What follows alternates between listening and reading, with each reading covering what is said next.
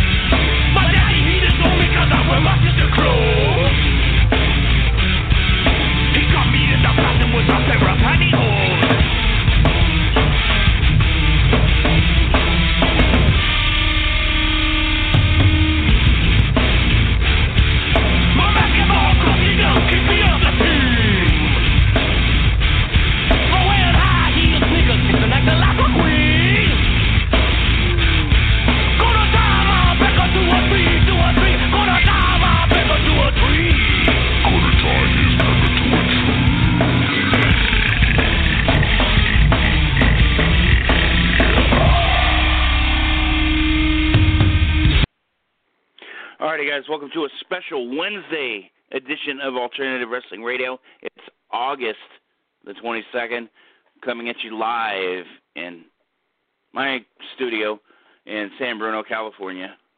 Down there on the third floor, I have uh, laying on the couch, chilling as she usually does, my executive producer, Little Miss Oreo, shivering because that's what little chihuahuas do.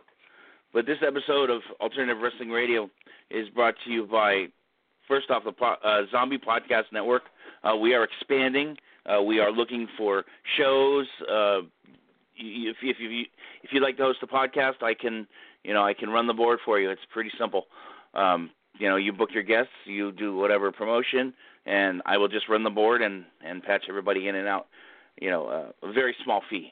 Uh, I don't charge much. Um, I don't do this for the money. I do it for the love and for the fun, and, you know, for voices to be heard. So if you want to uh, join the Zombie Podcast Network, feel free. Just hit me on a hit me on a D M, uh, KidZombie on Facebook, KidZombie two thousand on Twitter, or KidZombie two thousand at A O L dot com. If you feel like emailing me, going that old school way, you could do that. Uh, this episode is also brought to you by brown butter wrestling dot com backslash V F I I I I dot H T M L. Uh, every shirt that's on that that uh, that part of the Brown Butter website, uh, one hundred percent of the proceeds will go to uh, the family of Virgil Flynn the third, who we lost uh, in July. Um, Kathy and the kids uh, will be receiving that money. Um, I know it doesn't bring Virgil back, but it does. You know, it, it helps some of the strain, financial strain, some of the some of the toughest uh, str- you know, things to deal with. It's just pretty rough. Um, Yeah, I'm not going to mention. I'm not going to talk much about uh, this past Friday's uh, A P W Sucker Free show um, because we're going to have uh, the a mysterious question Mizark on in the uh, fourth and final segment to uh, to uh, talk about that show. We're going to run it down and uh, you know, things like that, and uh, we're going to talk about, you know, what what matches stole the show, um, you know, things like that. So. Let's see here. The Giants have lost the last two to the Mets, and it looks like the Giants are pretty much out of it. Um, so it's uh, looks like uh, the Giants' season's pretty much over. Um, go A's! You know, I'd I'd like for the A's to uh, you know, maybe do something and um, you know, kind of turn things around here for the Bay Area's fortunes as far as baseball. You know, and the 49ers are, are uh, around the corner waiting. You know, they're uh, they just had their second uh, practice game, so they're um, they're uh, going to be coming to the regular season in two, yeah, another two weeks, and then then it launches, and then it, it's for real. Uh, we're we're waiting for uh, Steven Tresario to call in. Um, not quite sure what's going on with Stevie. I uh, I sent him a message to let him know that he was batting leadoff at seven p.m. So let's uh, let's check the board and see. We have Steve yet? Nope, we're waiting for Stevie. So let me hit up Stevie again on the messenger here. And let's see here. All right, let's message Steve there real quick. And let's pull up the board. Okay, we are waiting for Stevie, Steven Tresario to call in. Um, I just sent him a message on Facebook here to uh, give us a call in. He's probably uh, checking out the Pong uh, over there on the Hood Slam Twitch page. And uh, I have a four one five caller in the queue. What's up, four one five? Matt, man, how are you doing tonight, brother? Hey, it's it's the, the man, the myth, the legend, the host of DERFcast. Speaking of the uh, the Zombie Podcast Network, you know we're we're trying to uh, get like get like a pregnant woman and expand, bro. A pregnant woman, that means big boobs. I'm in for it. There you go. There you go. I could. So uh, yeah, like I said, we're we're waiting I... for a. Uh, Steven Tresario to call in. Uh, I made a quick hot tag to my partner, Fred. Uh, what's going on? How was your weekend, bro? Awesome. Box of fluffy ducks. Big time wrestling. Well, not big time. Uh-oh, boy. Wrong word. A P W uh-oh. on Friday was awesome. Just awesome. The total heel turn of Jeff Cobb to hanging out with you to dealing most of the night with the Tonga Kid was awesome. Uh, well, we're gonna we're gonna run that one, that show. We're gonna run it down at the end in the last segment. But oh. you know what, Marcus Mack got go dealt uh, a pretty uh, a couple uh, bad trump cards there. But you know what, he turned it around. You know, and to be honest, I think uh, what's going on with the Scum and the Stoner Brothers is going to be way better than anything that the Scum and, and the Lucha Brothers could do. Well, I totally agree. I mean, the Stoner Brothers, this is the first time I've seen them. I've heard so much about them from their uh, Stoner U on, uh, once a month on Thursdays in Oakland.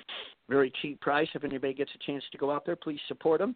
Uh, I was very impressed. I, I closed my eyes, and I thought it was uh, the Steiner Brothers for a minute, the way they were on the mic. It was it was real fun. They they are a great team. So and, and so you're doing story, some recording tonight. Why don't you get in a plug real quick for what yeah, you're recording? I have the champ. How many days in counting? You know who it is. I lost. Twelve, twelve hundred, I think. Boyce. Yeah, twelve hundred. Boyce LeGrand is on my show tonight in his splendor.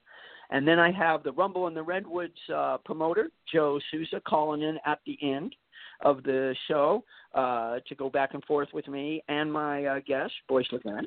Uh, it should be interesting. Joe's on a time limit tonight. We'll see how he handles that. No, mm. no offense. I'm just... You know, I'm just teasing. The man can talk, and, you know, that's a shoot. I love him. I love him. I love, you know, I love him, too. A great show once a year in Eureka, uh, Rumble in the Redwoods. I think he's up to number six now, and it's always a sellout. It's always fun. It's the most interesting crowd I've ever seen at a match, uh, in, at any card, because they they are up for anything. Headlocks, they cheer with a standing ovation. Drop kicks, they're in awe of them. Uh, even Sparky uh, Sparky Ballard said the same thing. So he's, you know, he's, let's uh, let's get in a plug for your for your podcast. Oh, tonight, yes, uh, SoundCloud dot com, all caps, DERFcast. You could spell DERFcast. I'm sure everybody out there can. Um, up to eighty shows. Tonight's my eightieth episode, and I'd like to give you a lot of credit, which I really haven't been except in person, but this is for all everybody to hear. If it wasn't for Matt Mann, I wouldn't know anything about the independent wrestling circuit, as I was too oh. lazy to ever look it up as of three years you, ago. You, you know, Fred, it's it's it's my pleasure to, you know, pay it forward and, and share knowledge. But I'm going to kick you off. I I, I got uh, okay, I have a, a guy that's on Guess fire what? from Hayward, so I'm going to knock you off. I'm gone. Goodbye. It's been my pleasure. I'll...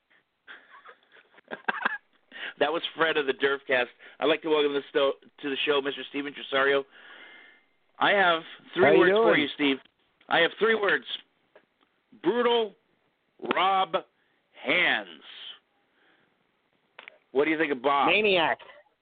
He's insane. Uh, I think he's I think he's probably one of the most underrated and most unknown gems, little diamond nuggets in pro wrestling. Screw Northern California, because everybody knows who the hell he is in Northern California. I think most people in Southern California know who he is. They may not have seen him wrestle, but they've at least heard of him. Uh, I, you know, I think. And uh, the guy is an absolute bump machine.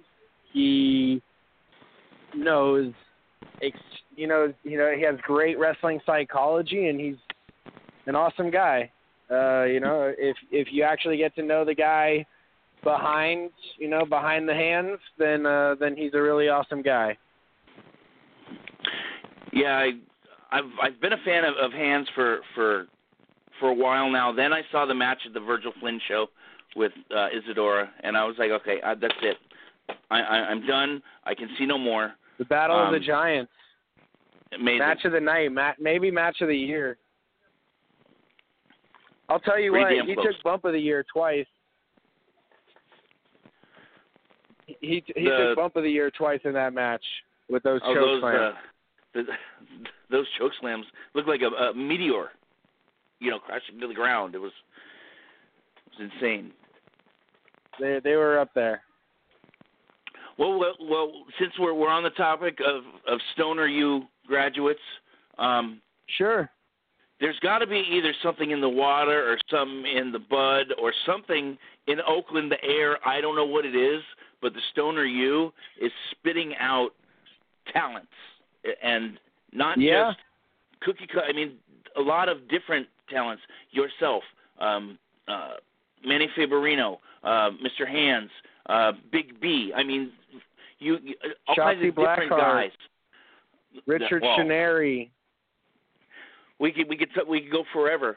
Um, let's talk about training with the cousins. And we got and we got greenies coming in. Uh, we got we got some new students that are getting ready to uh, getting ready to make their impact felt. And uh, and yeah, the the the the Stoner U alumni list is going to grow, and it's uh, going to grow into some beautiful beautiful product that'll smoke anybody in the country when it comes to getting in the ring and performing. Mm-hmm. So t- let's talk about training in the ring with the Cuzzies. Um, sure. They everything looks. I mean, it it looks like it hurts, and these guys are are just on a whole different level than than the majority of of uh, independent performers, and even even larger quote unquote names. Um, mm-hmm. how, how did you get hooked up with the Stoners? Uh, I was going to train at A P W, and then unfortunately Roland Alexander passed away. Um, and then the following month, A J Kirsch, Broseph Joe Brody, introduced me to the twins, and I started training with them in February of two thousand fourteen. And you made your debut in a in a battle royal, which most greenies do. Um No, I made my debut at a uh, at a flea market against Brittany Wonder and Jesus Cruz uh, with Kikyo as my tag team partner. She took the pinfall in that. There you go. I'm, I that was correctly. my very first match. Very first.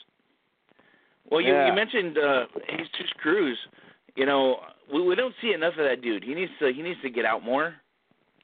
Yeah, I miss Jesus. He's down in uh, he's down in SoCal though, and he's taking care of business and needs to get taken care of. So can't hate on a man for doing that. You know, doing what's right for him. There you go. And you mentioned Kikyo. Uh, get well, girl. Take care of that knee. Uh, we'll see yeah, you in the ring up. soon enough. Take it easy. Take it easy. Yep, yep. Don't. My my my wife has the same injury. And you need to take your time. Don't yeah. rush. You us know, wrestlers really, aren't good at that. You you, you can't fuck around with. You know they knee. yell at us to slow down. They yell at us to slow down, slow down, slow down. Everybody's trainer tells them to slow down, slow down. But man, we're not really good at it. Well, you listen to the fans, which is which is important. So sometimes. You, Sometimes you just ignore them. you you you have a generational rival where Tanahashi has Okada, um, Flair had Steamboat, you have Manny Faberino. Um, no matter the company, you two in the ring create magic. Um, what's the secret? You, you, will you let it out of the bag, or you know you guys just uh, you know you guys mix like peanut butter and jelly? Uh, you know, to be completely honest, that kid is special for one. Uh, Manny Faberino can have a five-star match with anybody in the world, and he can have a five-star match by himself. And I've seen him do that. If you've been at Stoner U, then you've seen him wrestle Charlie Chaplin in a five-star classic, in my opinion. Um, so, so there's that. I, I honestly think, again, you know, you put any of the Stoner U wrestlers in there and will perform with anybody. Uh, I think a big part of it is that we bring an aspect of realism to wrestling that we try and make, uh, we, you know, that, that some other people don't necessarily bring to it. You know, they, they focus more on the, on the showy aspect and, and looking pretty. And don't get me wrong, you know, we're all a bunch of pretty, pretty people at Stoner U. There's no uggos here, but, uh, you know, we, we, we go out there and we wrestle ugly. We wrestle to, you know, beat people up and win. That's, that's what we're there to do. You know, when you wrestle someone from Stoner U, you know, you wrestled someone from Stoner U. So, okay, you've been in maybe a touch over two years, if that. Um, coming up on four. Say, is it four? Coming up on four. Yeah, man, dude, coming up on four. Cage match is way behind. Cage match needs to get their shit together. Hear that, you guys in Germany? You got to get your stuff together. You're embarrassing me. But, yeah, okay, so four years. Um, you, you've been in the Young Lions Cup for, for uh, A P W and Gold Rush. Um, you, you've yep. been uh, championship wrestling from Hollywood. You've worked for Dave Marquez. You've gone, you know, up and yep. down the roads in California, um, and then yep. some. Um, let's talk about Hollywood. Um, what, what do you think of that promotion? It's it's it's ran a little different than others because it's strictly a T V promotion. Um, let, let's talk about working working there. Um, What's some of the differences working for uh, Dave than, say, working for a Sparky up here? Uh, first thing that, that shocked me was it was it was my first time ever on a T V set, and I didn't realize how big the crew is aside from the actors. So in our state, you know, in our sense, how many people there were that weren't in-ring performers. That was probably the biggest shock to me. You know, that is a it. It really it takes a lot of people in order to make a product worthy of being offered in millions and millions and millions of homes. You know, you can't just film some shit in your garage and and have it, you know, be successful like that. You know, it, sure, every once in a while maybe you can get away with something, but you know, by and large, no. So they really take the time and they put full on production into it, and uh, there's a lot of people there that, with a whole lot of experience and a whole lot of different experience and different expertise, and uh, it's it's a great thing. I wish I uh, I wish I was working there more often. Um, I try and get down there when I can, but uh, yeah, hopefully I'll be down there some more soon. Um, you can find a couple of matches on me on the on the Fight app. Most recently, I worked uh, Bad Dude Tito. Ooh. Ooh, uh-uh. Tito's a beast. He's, He's a big uh, guy, yeah. He, he, I, he reminds me a lot of J R. Kratos. They're just that large, scary dude that will throw you all over the place. Kratos is bigger. But, yeah, they're both very big guys. Uh, Kratos is just a bigger human. He, you know, he's just... But, I mean, think about who I was trained by. You think I no, was just going around a bit? So did you – no, let me get this right. Did you work Judiz down south as well? I did. Well, well, what do you think of Julian?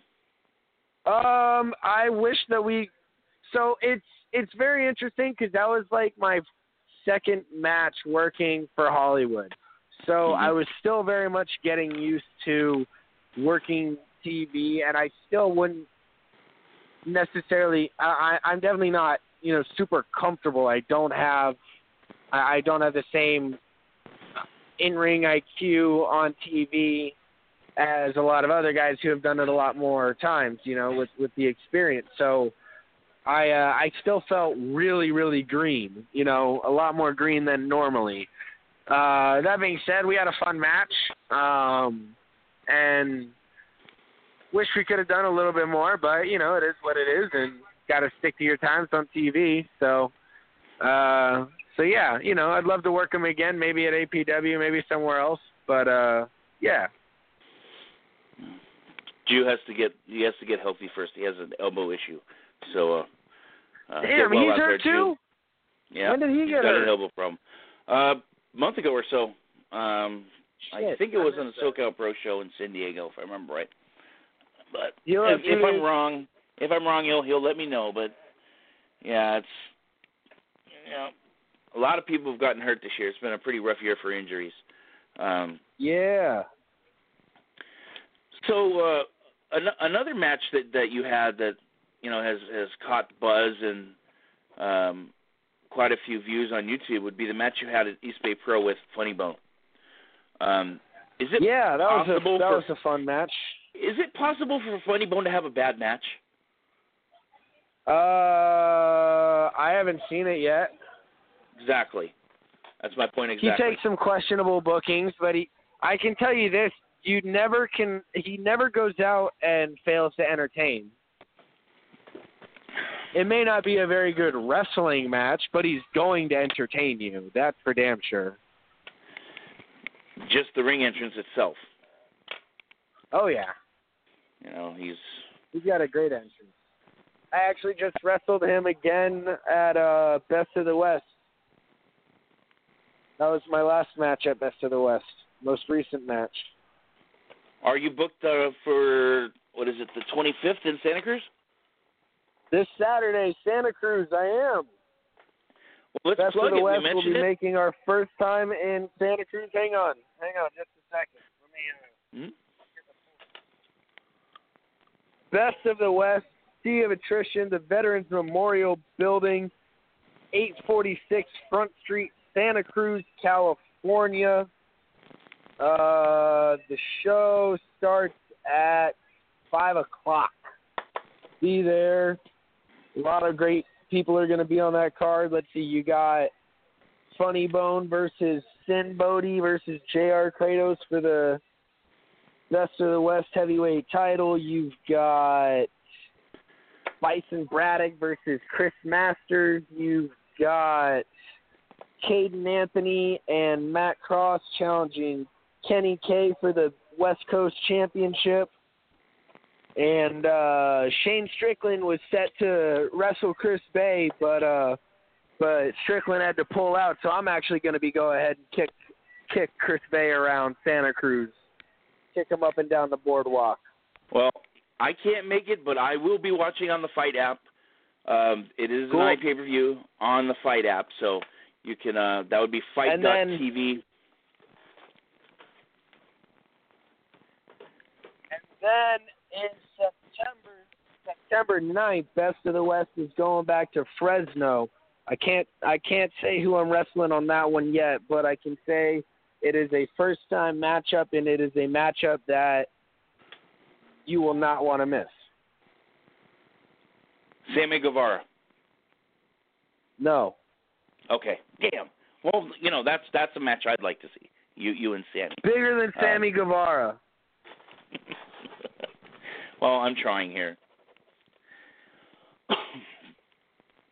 So now, when you when you hit the road to go to a show, um, I, I know that's that's.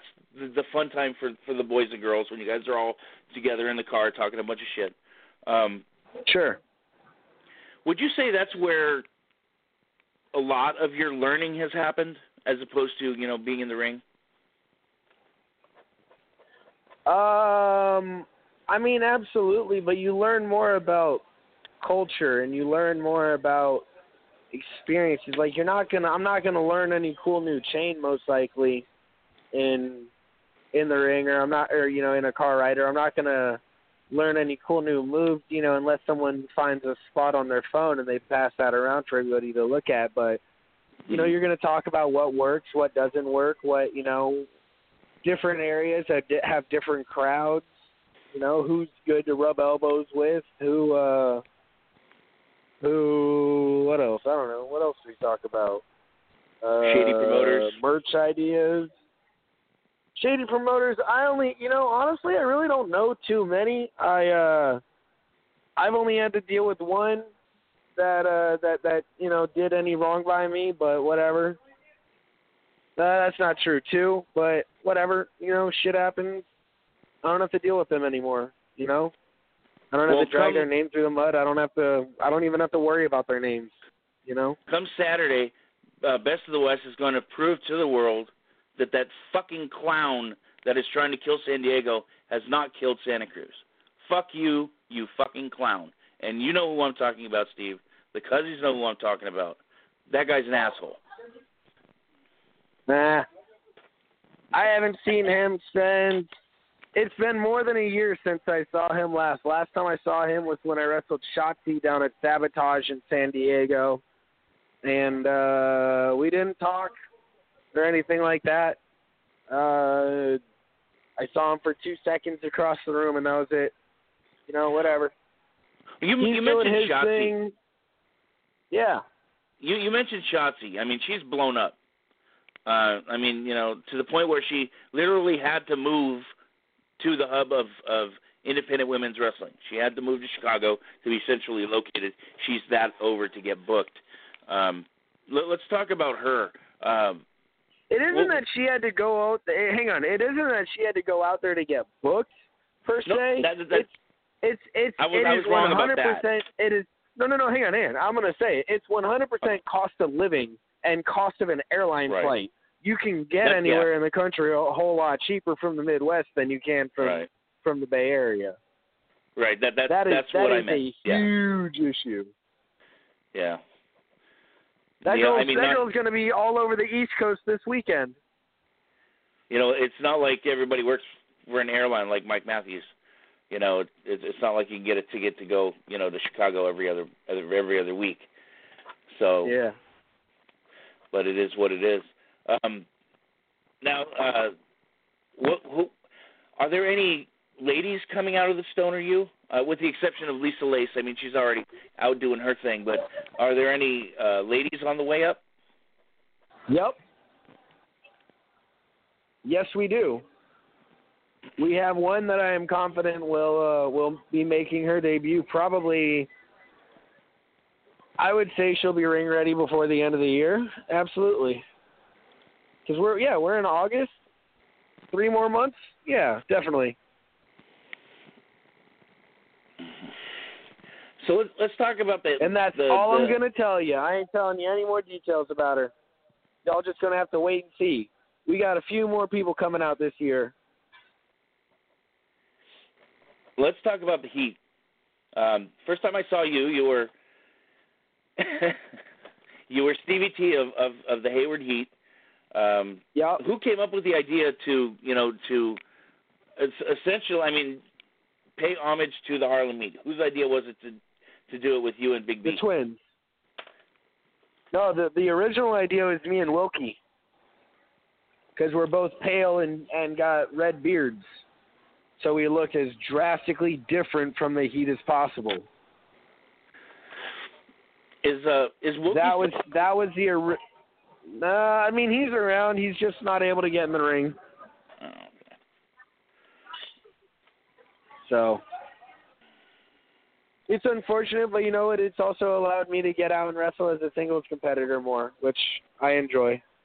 Mm-hmm. Well, if anybody would like to uh, to get you booked or, you know, buy any of your merchandise, how would they uh, go about doing it? Uh, you can hit me up on Facebook, Instagram, yeah, either one. Look up Steven Tresario. You can also email me at tresario four five one at gmail dot com. That's the best place to go for uh, directly for bookings and such. Um, but, yeah. Awesome. Well, Stevie, it's it was great having you on. Um, it was a hell of an interview, and I'll be seeing you very soon uh, uh, in an A P W ring. I'm pretty sure that uh, you're not done with that company. Nope. Awesome. Awesome. Mm-hmm. Well, go out and have a good, safe evening, and I will be talking to Thank you soon. You. All right, Matt. All right, brother. Thanks for coming on. Appreciate it. Absolutely. Take care. All right. That was Steven Tresario. Um, sorry, I was just a, a, a, t- a tad bit nervous about uh, this one, but I should be okay for, for the next uh, caller. Okay. I would like to welcome to the show the newly crowned All Pro Wrestling Junior Heavyweight Champion, Jungle Boy. What's going on, J B? Hey, man. How you doing? I'm just chilling. It's uh, a little cold in San Bruno tonight, but that's okay. That's all right. It's all right. Yeah, a little bit of cold is never that bad. Well, let's talk about you stealing that frickin' show on Saturday. Yeah, man, that was a lot of fun. Um, you know, I was telling everyone after that is some of that whole night was some of the most fun I've ever had wrestling, period. Um, you know, it just seemed like everything was kind of set to go the way it did, and it, it was just a lot of fun, and I'll remember that forever. Well, I mean, first you steal the show in a four-way four-way match for the. They, they brought back the junior heavyweight title. But then at the end of the show, the crowd is cheering for you to come out to make the save for the good guys. Uh, tell me what was going through your head when, when you're hearing the crowd chanting for you to come out. Yeah, well, you know, that was a surprise to me. Um, I was back there. Um, you know, we, we have a T V back there so we can see what's going on, but I was actually talking to someone, not fully paying attention, and I just started kind of hearing this this roar come from the crowd, and I was like, is that, are they calling for me? Is that what that is? And then I listened, and that's what it was, and I looked up, and I saw what was going on, and, um, you know, I, I was dressed fully, and so I started ripping off my shirt as I was running, and I just ran out and slid in, and, you know, the thing was, those are two big-ass guys, so I'm not really going to mm-hmm. – run in there, and it, it, it was scary, to be honest. I didn't really know what to do, but I knew Fatu has always been very cool to me, Will Hobbs too, um, mm-hmm. and you know, those are my friends, and so if I'm going to get my ass kicked, I guess that's what it is, but I think you got to stand with your friends. I agree. I agree wholeheartedly. Um, since since you stepped foot in an A P W ring, you've been, I mean, completely over. I mean, at, like, levels that we... we rarely see out here from a, from a quote-unquote homegrown talent. Um, you know, it's one thing to bring in the indie darling or whatever of the year, but you're over, dude. And, I mean, going back to the Young Lions Cup, um, you know, I mean, once you showed up, you were automatically over. Um, were, were you surprised at the reaction that you got, I mean, even back at the Young Lions Cup? Yeah, you know, um, for me, this is, although it is now what I consider my wrestling home, this is not really where I started. Um, and I actually was in the Battle Royal of the Young Lions Cup the year before, and that was my first appearance up there in NorCal, um, you know, other than the Fog City thing, but that was forever ago. But no one really knew who I was at that point. Um, and so to a year later, get that kind of reception felt very good to me because um, I, I moved there for college and I didn't really know a bunch of people up there. Um, I was kind of new. So I guess that's just kind of everyone's dream to, to have that kind of reaction a year later. So I, I appreciate it a lot. And I love this area, NorCal, um, and the fans up there, especially for making me feel so at home. Well, you mentioned Fog City. I mean, um, let's talk about it. Whose idea was it for, for you to come in and, and do the thing with, with Marcus Mack, who, who contacted yes. you and, and well, whatnot. So the way that the way that worked, where I first started uh, being trained to wrestle, was out here in the Valley in Southern California, Sherman Oaks, um, under a guy named Rick Drazen, um, which is actually where Rusev started, and Luchasaurus from Lucha Underground, if you watch that. Or what's his name? I don't know what his name is on there, but whatever. Um, but at that time, I was in fourth grade. Um, and I trained for a few years. And I, I think th- there were some other kids there, but I think for all the other kids, we were about ten or eleven, I don't know. Uh, I think I was one of the top talents of that age group. And so the Fog City thing wasn't actually my very first show. I think I'd done one in some weird warehouse somewhere. I have no idea what that even was. But um, this woman, actually, who had kind of taken charge of the class, her name was Nikki, the New York Knockout. That's what she went by. Mm-hmm. And she she said, um, you know, I wrestle up at this place called Fog City, and they've got a spot for you if you want to do it. And uh, back then I used to get, I mean, I still get super nervous, but it was like, I, I knew I had to take the opportunity, but I was scared to death. But so anyways, I ended up taking it, you know, and I heard about what the plan was and all that. And so I was in fifth grade by the time this happened. I remember because I missed a day of school. Um, and I got up there, and I, I remember, it's weird because I, there's a lot of it I can't remember until someone brings it up and then it comes back, but you know, at that time, I believe Sparky was refereeing. Um, mm-hmm. I know Rick was in the match. I believe M P T was in the match. Mm-hmm. Um, and it was Dylan and Kenny King. Uh, and, I mean, compared to the first show I done, I could tell this was, like, serious stuff already. Um, and, you know, it kind of just – I didn't have a lot of input in that, you know, being a kid and being in the ring with – great talents of Rick and Dylan and all those guys. But, you know, I mean, obviously the thing that sticks out to me from that was hitting a sliced bread on Marcus Mack. Um, and, you know, for me, that's uh, the, the thing that's great about wrestling is, like, you know, at that time I was in fifth grade. I hit a move on this guy. He, he was very cool. You know, I didn't really know him other than that. It was awesome.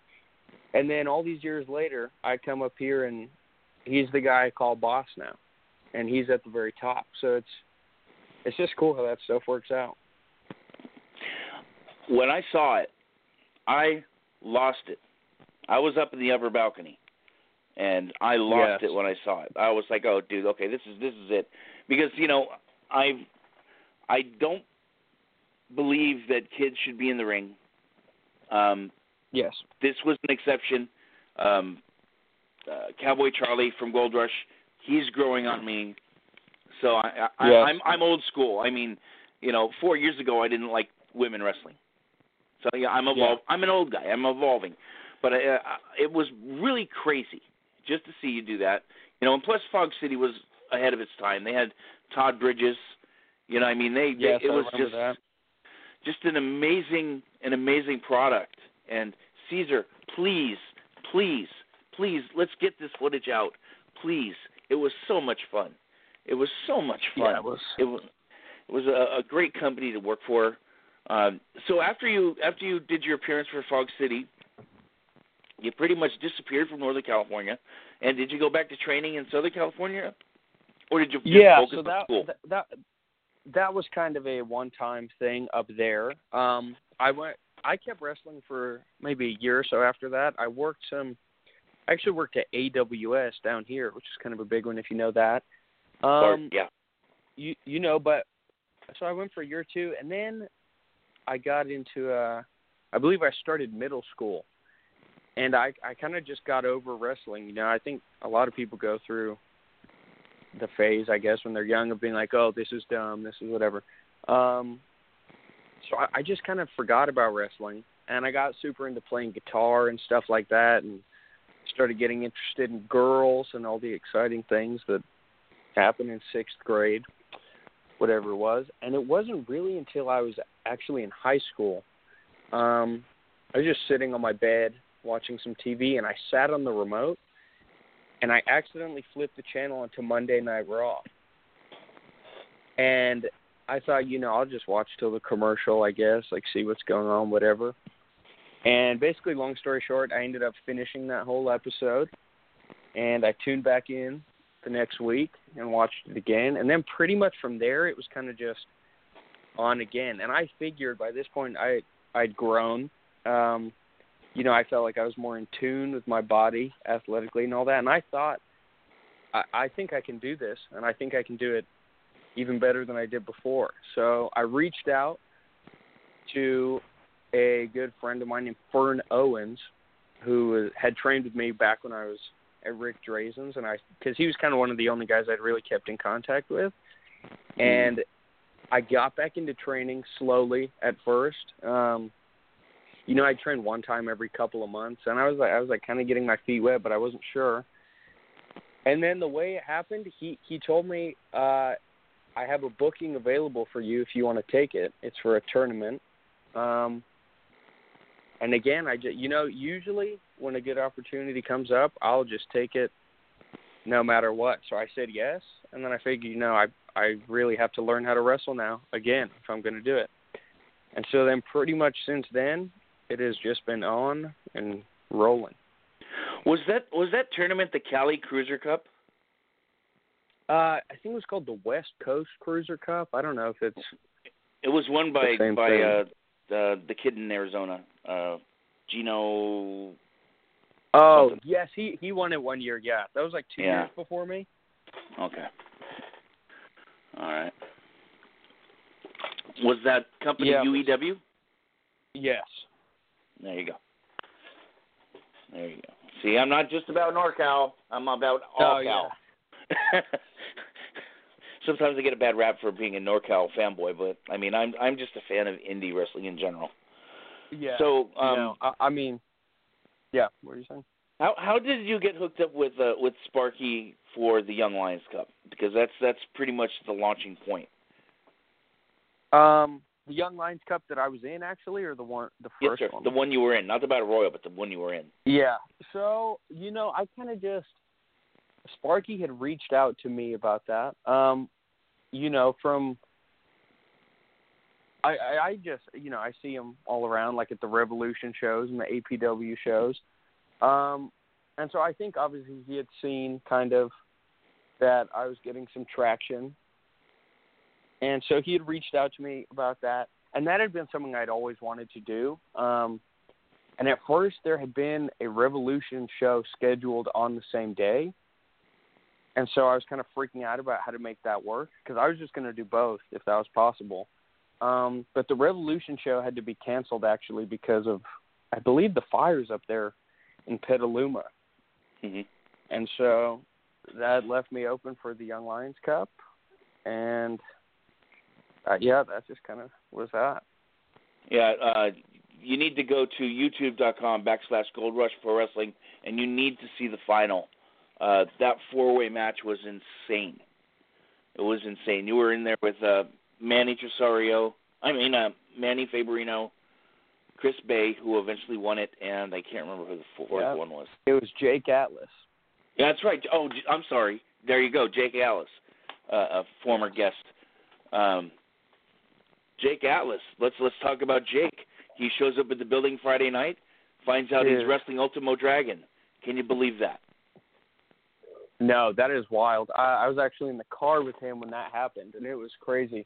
The thing was, not to take anything away from the other guys, but I was so excited to wrestle Jake.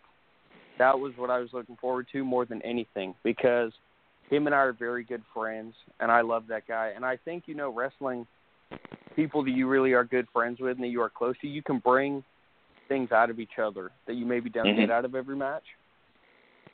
You know, so when they got that call, I was super excited for him because that, that is just an amazing opportunity.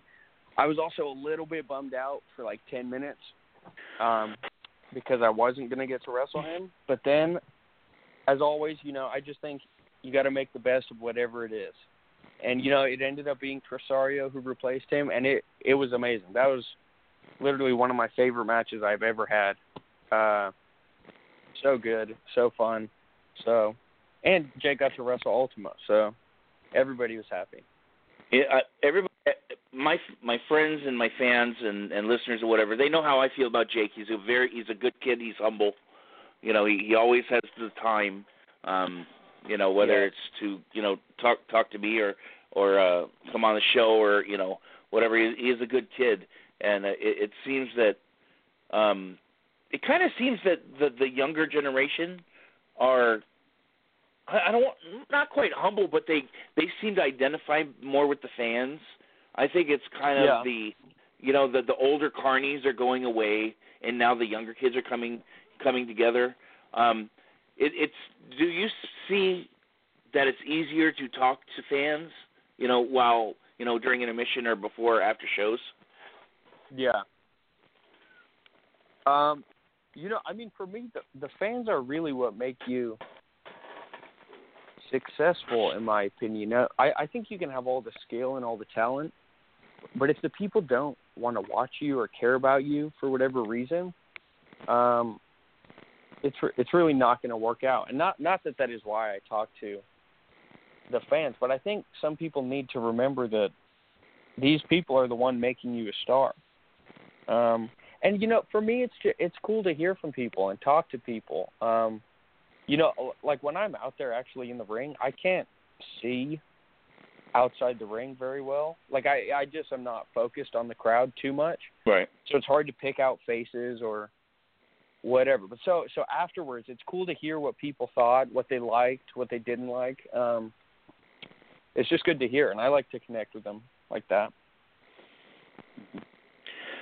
Now, I, I have to give you credit. Everybody and their mother knows who your dad is. I mean, it's no secret.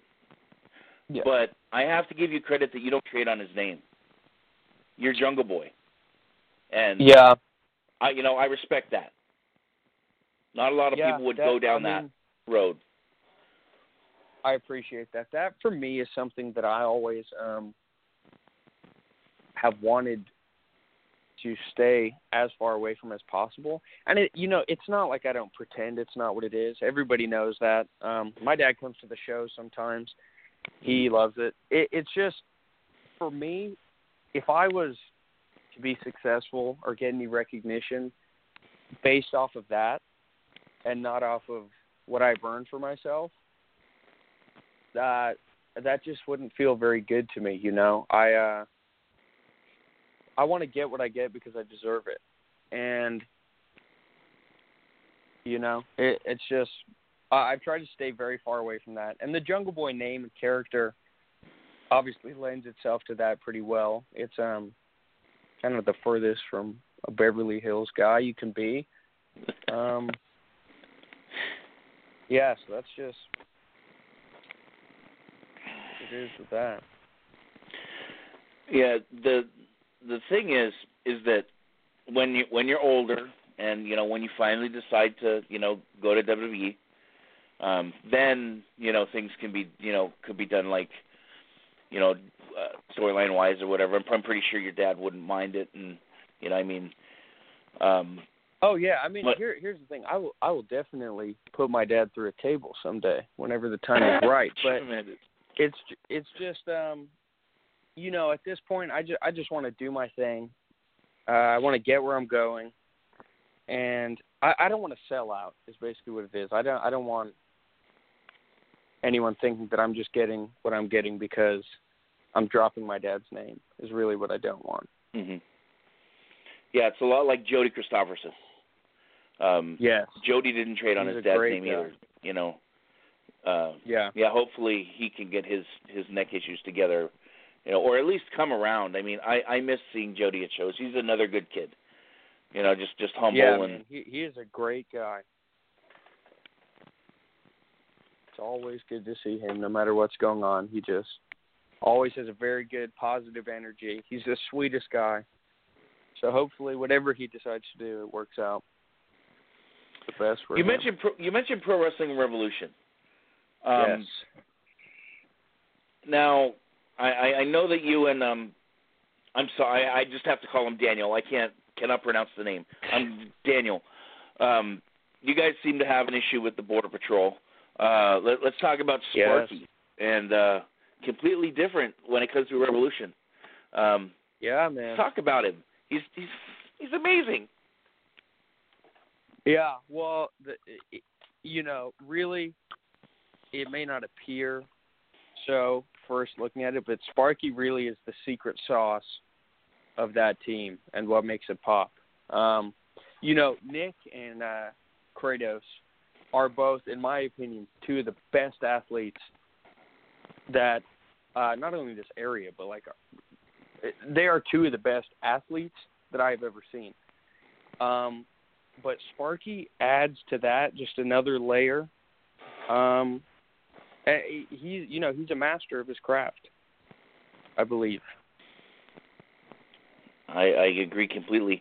Uh, you know, it's a shame that, pardon me, Nick, Colt, whatever, Wise Guy, whatever you want to call him, he should be on two oh five Live.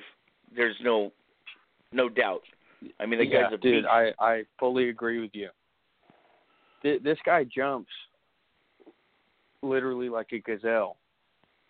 Like, he, he's in danger of drop kicking over my head every time he drop kicks me. It's unbelievable. So what's, t- tell me the difference between working, say, a, a strict lucha crowd in Watsonville as opposed to, you know, say, A P W at Apicelli Gym. What, what's the difference in the type of crowds for you? Um, you know, the thing that I've noticed um, about the Revolution crowds is Revolution kind of travels more than A P W does. Um, mm-hmm.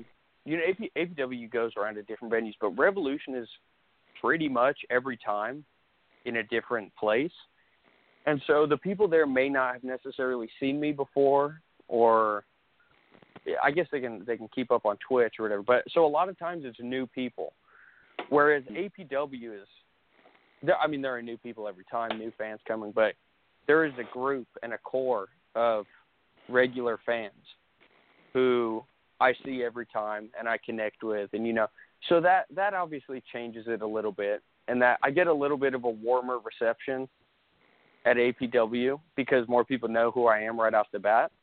Mm-hmm. But that being said, I try every time a Revolution to win the people who haven't seen me over. And by the end of it, I like to think they're all fans. Yeah, definitely. Pro Wrestling Revolution is, it's, It's its own animal. Yes.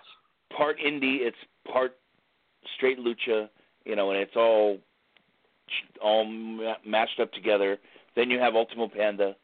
Um, yes. Let's talk about Panda and, you know, the man behind the mask. Let's we don't need to say who that is, but the let's talk about Panda. Uh, isn't that guy hella performer considering what he has to do wearing that outfit? Yes, I will just say it is. I uh, I went to Arena Mexico with Panda. We did Dragomania, and he was not in my actual match, but it was so hard to breathe there. The air is so different, mm-hmm. and I, I, I was dead by the end of it. And so I cannot imagine him going out there and performing in that suit and that mask.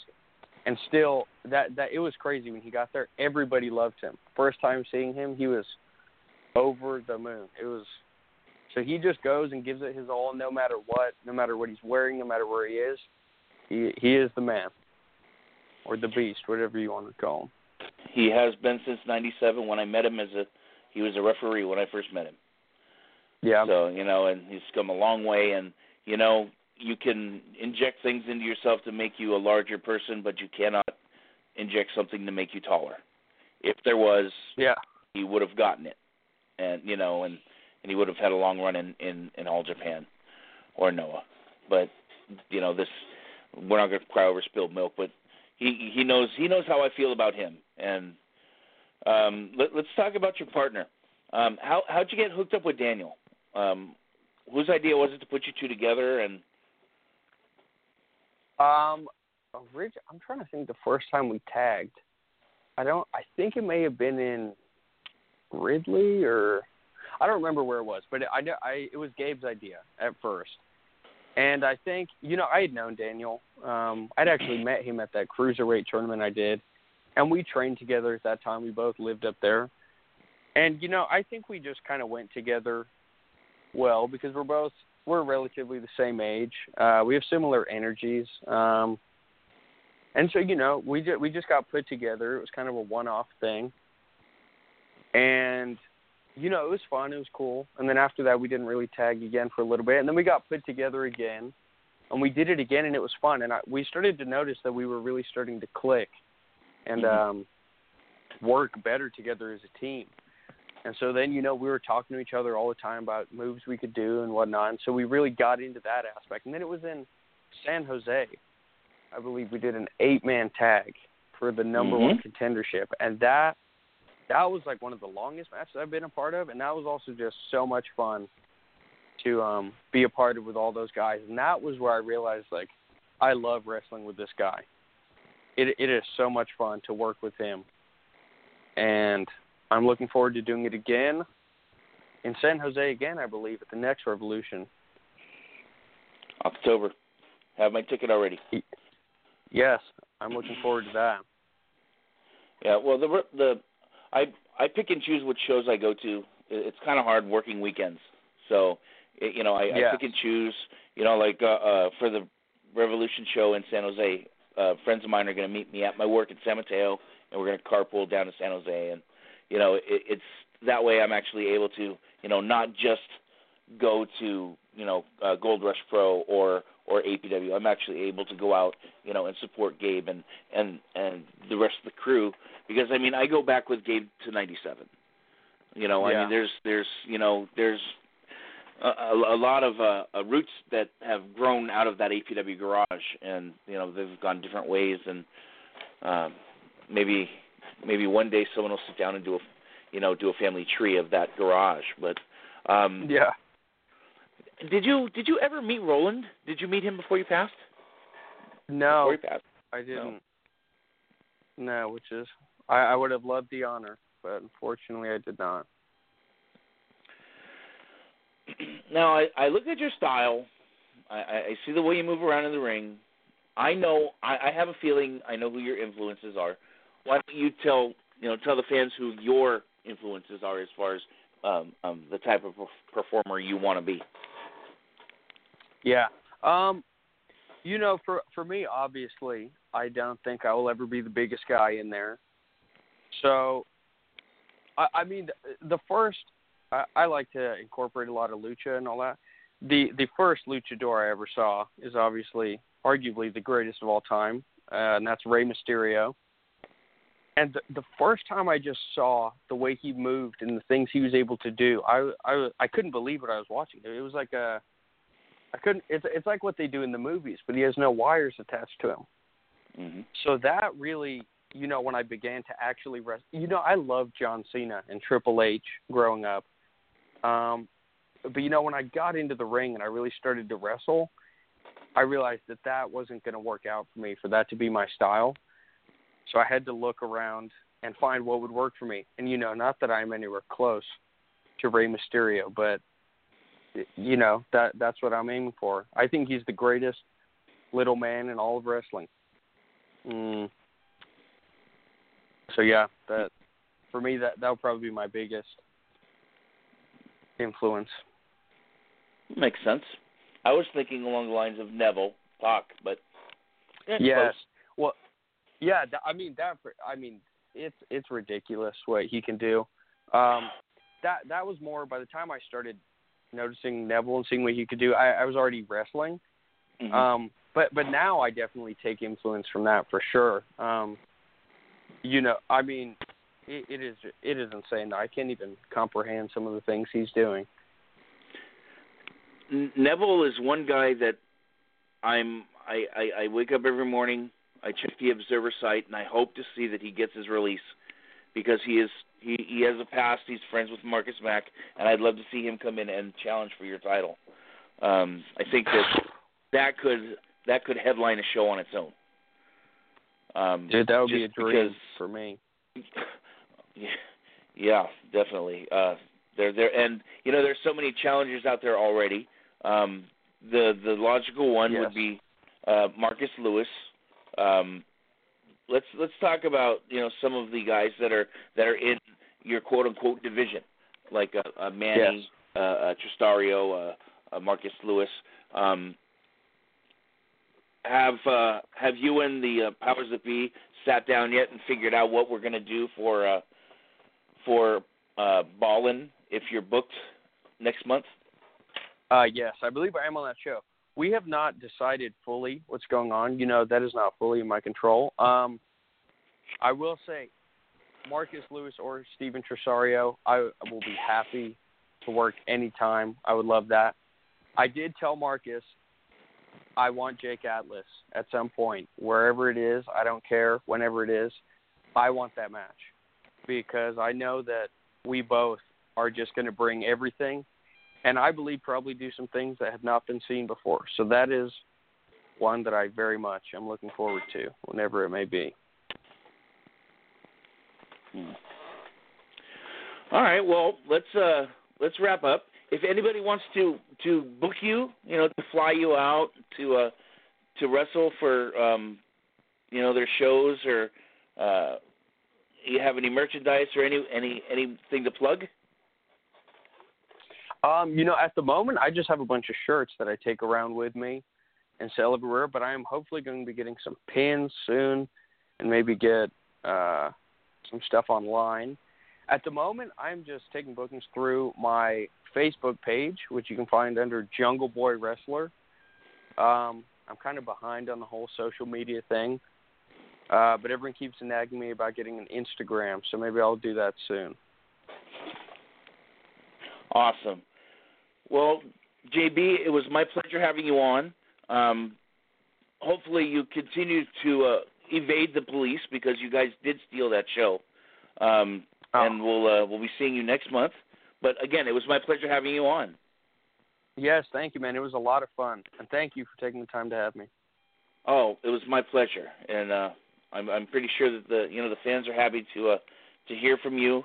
Um, you don't get to, you know, hold the mic too often. You know, we don't get many promos or whatever, but, uh, yeah, uh, you know, I appreciate you, you know, sharing your thoughts and, you know, being straight up with me. And uh, I will be talking to you very soon. Of course, man. Thank you. I look forward to it. All right, brother. It was nice having you on, and I will talk to you soon. Awesome. All right. Take care. All right, brother. All righty. That was the Jungle Boy. Um, what, what, what could I say? I mean, the, the, the kid is uh, amazing. Um, he's got a really good head on his shoulders, and uh, we are waiting for uh, Baby Huey to call back in. All righty. I'm not taking a breath. I'm not taking a drink. I'd like to welcome to the show from one oh seven point seven The Bone, Baby Huey. What's going on, Dan? Hey, what's going on, guys? Can you hear me okay? I can hear you perfectly. I can hear you perfectly. Uh, the, the Jungle Boy just put me through the ringer. Um... I, I'm, I'm getting a little too old for this stuff. I can't keep up with the twenty-one-year-old.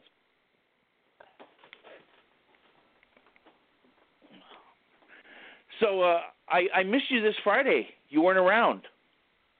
Yeah, it was a, a busy Friday for me. I, I worked really late Friday, and then by the time I got home, I was exhausted. And uh, since I work in San Francisco, for me to make a because uh, I live in the East Bay, so for me to make a, mm-hmm. a trip around the Bay Bridge again, I was like, oh, I was just so exhausted. I I knew I wouldn't be able to have the energy to get over there, and I had a busy weekend doing a bunch of other stuff. So, unfortunately, I couldn't make it. I'm so bummed because I saw some highlights online, and it looks like a, it was another amazing show by our good friends at A P W.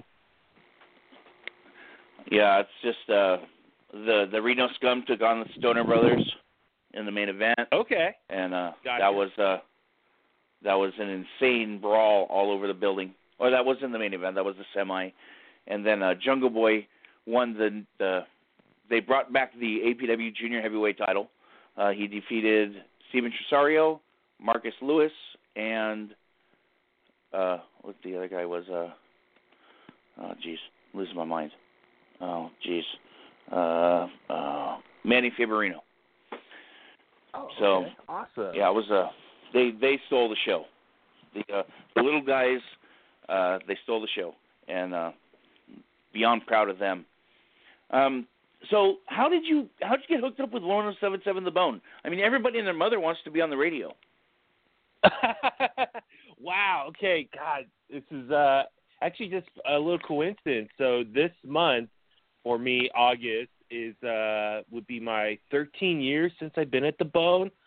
So I started what back yeah August two thousand five. I was a, a senior at uh, U C Berkeley, and um, I always wanted to do radio. I, I, I just not to reveal my age. I'm uh, you know in my mid thirties. So growing up, I've always been a big fan of just radio, and I you know I'm a eighties nineties kid. So growing up, radio was a big part of my life. It had a huge impact just as my source of entertainment.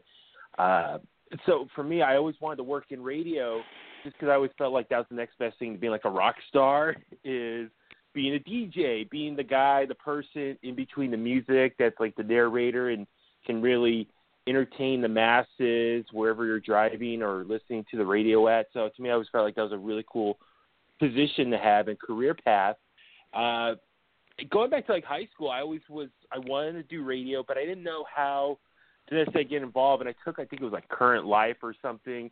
Uh, that that's uh, the the class I was in in high school, and one of the projects was like look up the career that you want to pursue and figure out how to get into it. And I was like, oh, okay, so I want to work in radio. How do I do this? I started researching how to get in the radio, and kind of was contacting D Js at the time, and they gave me some advice. And And then uh, when I was in, uh, I went to junior college for a couple years out after high school before I transferred to Cal, and that's when I really kind of started looking at internships and uh, wh- where can I go to get into radio.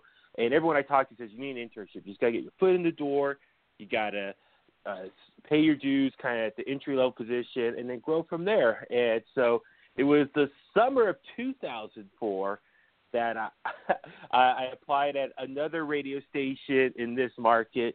I don't know if I should say who they are, but uh, they didn't hire me. I went through the whole job interview process, everything. I went in for an interview, and a couple weeks later, they sent me this letter, said uh, email, uh, we're not going to hire you. I was so bummed out because it was a station that I grew up listening to when I was a kid and loved listening to, and I always thought if I could work there, that'd be awesome for me. But um, I, uh, you know, I used that opportunity to, to like, well, crap, what do I do next? I, I couldn't get a job at my dream station here in this market in the Bay Area. So I went ahead and started doing college radio because that same summer I got into Cal, the transfer over as a junior college transfer. And so I started doing college radio at CalX, that's Cal Berkeley's college radio station. Mm-hmm. And I started just doing production stuff, on-air stuff, promotion stuff, like a bunch of stuff, different departments there, and then built up my resume and get my experience there. And then the following summer, two thousand five, that's when I applied to the Bone, because the Bone was still a fairly new station at that point as far as a couple years mm-hmm. old. So I applied to, I applied to the Bone, had a lot more uh, – in just a year's time, I had a lot more stuff on my resume. So when I went for that job interview for that station – the people there at the time knew that I was serious about pursuing radio because I did so much great work at college radio. And so mm-hmm. then by yeah, August oh five, I signed on to the promotion department and then uh, uh, got hired there. And I was happy because I was like, okay, it's classic rock station. It's a lot of bands and songs that I grew up on through my parents and my aunt and all these uh, family members. And so by that point, that's when I got my foot in the door and started doing promotions for the radio station. Well, there you go, kids. Go to school, figure out what you want to do, you know, and go go on college radio. You know, I mean, it, it, you're not the first one to use that, you know, as a platform to other things. Um, I I do have to ask, who was your okay. favorite radio D J growing up? Okay, growing up, hands down, Big Rick Stewart was like my idol. Oh, hell yes. Just, So growing yeah. up, uh, so when I was, you know, uh, okay, uh, when my parents would take me to school in the morning, I would listen to whoever they were listening to in the morning, whatever morning show they were listening to at the time. And then in the afternoon on the ride home from school, I would take over the radio, and I would always listen to Big Rick Stewart in the afternoon. And I just, he was like the first radio personality that I loved, and just how fun – I mean, first off, his name's Big Rick Stewart, and I'm a big guy, so it just gave me hope, like, hey, big people can do radio too. But also, it just, I love his personality, how animated he was, and and he's coming in and out of these songs, and he's just telling goofy stories, and he just, I can just tell he's having a good time. I could, even though I'm not seeing his face, I'm sure he's smiling and having fun. And so, uh, jump ahead, actually, so August uh, two thousand five, when I started the station, when I got hired, they were giving me a tour of the stations, and at that time, he was doing afternoons on our sister station, K-Fog, and uh, they were saying, oh, this is K-Fog right here, and I was like, can I go meet Big Rick Stewart? Like, that was, like, first thing I wanted to do was meet Big Rick Stewart, and they took me in there, and his, at the time, that studio, your back is, the D J's back is to the door. And I remember they said, hey, uh, Big Rick, we want to introduce you to someone. He's like, I'm a little busy right now. And he just turned his head, and I just saw the side of his face. And I was like, oh, my God, that's him. That was like my rock star moment. I was like, oh, my God, Big Rick Stewart. And then um, he was busy. He was about to jump on the air, so I didn't want to interrupt him. So we left. And then, you know, my next office day or whatever it was, when I, like my first full day, I went to actually go introduce myself. And we became super – good friends, and then we we hung out a lot, and so it's just really amazing full circle that the guy that I idolized growing up, I actually became his friend and got to even pick his brain even more during his time that we worked together. And so it was just really cool to talk to him and just learn stuff from him and just get to know him off the air and just build that relationship that I think not everyone gets the opportunity to do. So I was, I'm always forever grateful for him for doing that for me. People that know me know that I'm an original bonehead. I mean, okay. I mean, the first song, "Bad to the Bone," when they when Steven Seaweed played played that track, I was at work, Trader Joe's morning shift, six o'clock in the morning when they did the changeover, you know, from country yeah. or whatever to you know the Bone. I mean, I'm an uh-huh. original original, and yeah. I actually got to do "Hey Mom, I'm on the Bone" with Steven. Oh, nice. And yeah, yeah, yeah. That that. That was that was amazing because that was my my dream job. Mm-hmm. You know, um, when I was in when I was in high school, we, we took a test where you, they ask you a bunch of open-ended questions, and there's no wrong answer. And then they told they told, they tally everything up and they tell you what your dream jobs are. Mine was bartender and radio D J. And they, and they go hand in hand. Yeah, in pretty much. Ways, uh... Yeah, it was just all the uh, appearances and bar nights, uh, every radio personality's probably done over the years. So, yeah, I could totally see that for you. If, if that's what you're interested in, they totally complement each other. Yeah, well, and, of course, I didn't follow up, and now I'm just doing a Lolio podcast. But you know what, though? It is what it is. There, there can only be one Steven Seaweed. Let, let's talk about the Weed Man. Um, okay. Is he is he really the legend that he comes off as? Absolutely. Steven, God, I, I don't know like where to begin. There's so many things I could talk about with him because I was very lucky. So when I started at the Bone, Weed Man obviously was very well established at that point. He was, yeah, the Weed Man. He was doing um, uh, midday, or at that point he was doing like a, the afternoon show, but then he moved back to middays. But Weed Man, the guy that you hear on the air is the same guy you see off the air, and I'm being super legit on that. I know there's a lot of people who, who can just B S whatever. Weed Man is one of the nicest, down-to-earth guys you can ever meet, and I've learned so much from him. He just retired last year, as we all know, and mm-hmm. I was very lucky in the twelve years that I got to work with him. I got to learn so much from him. Just being in the same room with him, watching him run that board, talking to listeners, dealing with fellow coworkers, sales department, promotion people, and just picking his brain as well. I think that's always been my thing is when I'm around radio veterans, I always try to be just a sponge and just absorb knowledge from them and ask them questions and learn things from them as far as pick up things because they worked in an era where radio was super big, super huge as far as seventies, eighties, nineties, and take advantage of that time and learn from them, and then how I can take what I've learned and apply it in today's world. And Weed Man, I'm forever grateful for him. The the best advice he ever gave me, and I use it to this day, is when you're dealing with listeners, always give them the time of the day. It, it's very much like retail as far as You know, when you're working retail, you got to put your smile. You can have a, a crappy day going on behind you or in your personal life, whatever. But when you're dealing with someone, you got to give them that smile, you know, treat them nice, all that stuff. Weedman told me as far as you give someone the time of the day because you for you might never see that person again, that listener again, but they'll always have that forever have that great impression of you, and you win a fan for life. And I always take that really seriously. So as far as when I meet someone or hey, someone says, hey, I love you, I love the station, I love when you did this or that, I forever thank them, talk to them for a bit.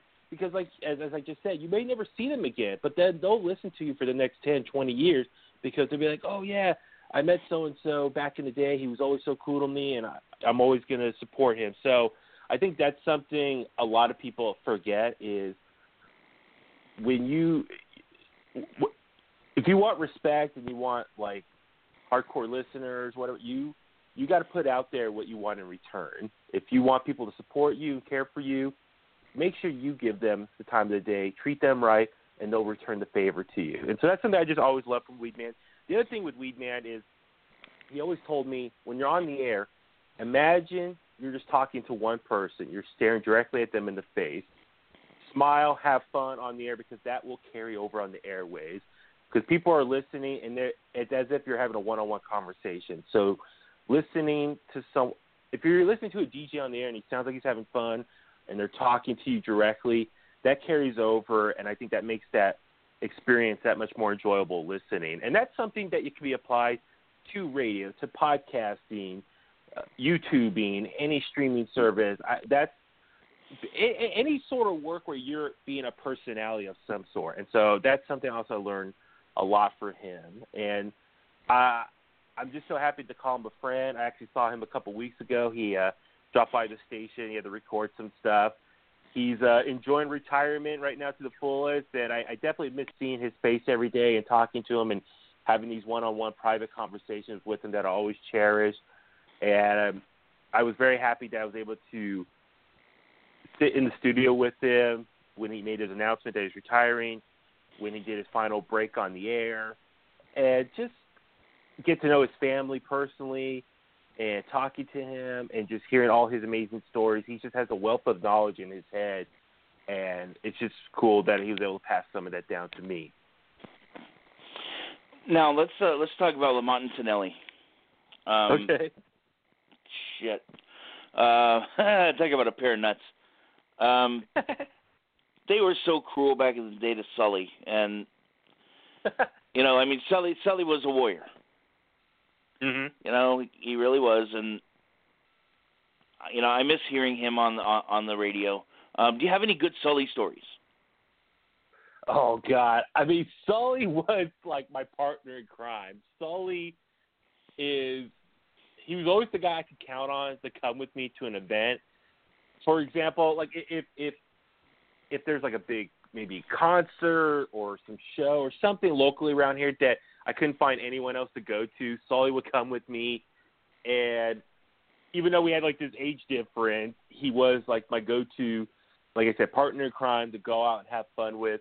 Uh, one story, uh, A C D C playing at, uh, was that Oracle Arena or S A P? I'm trying to remember, because I know A C D C did two nights in the Bay Area.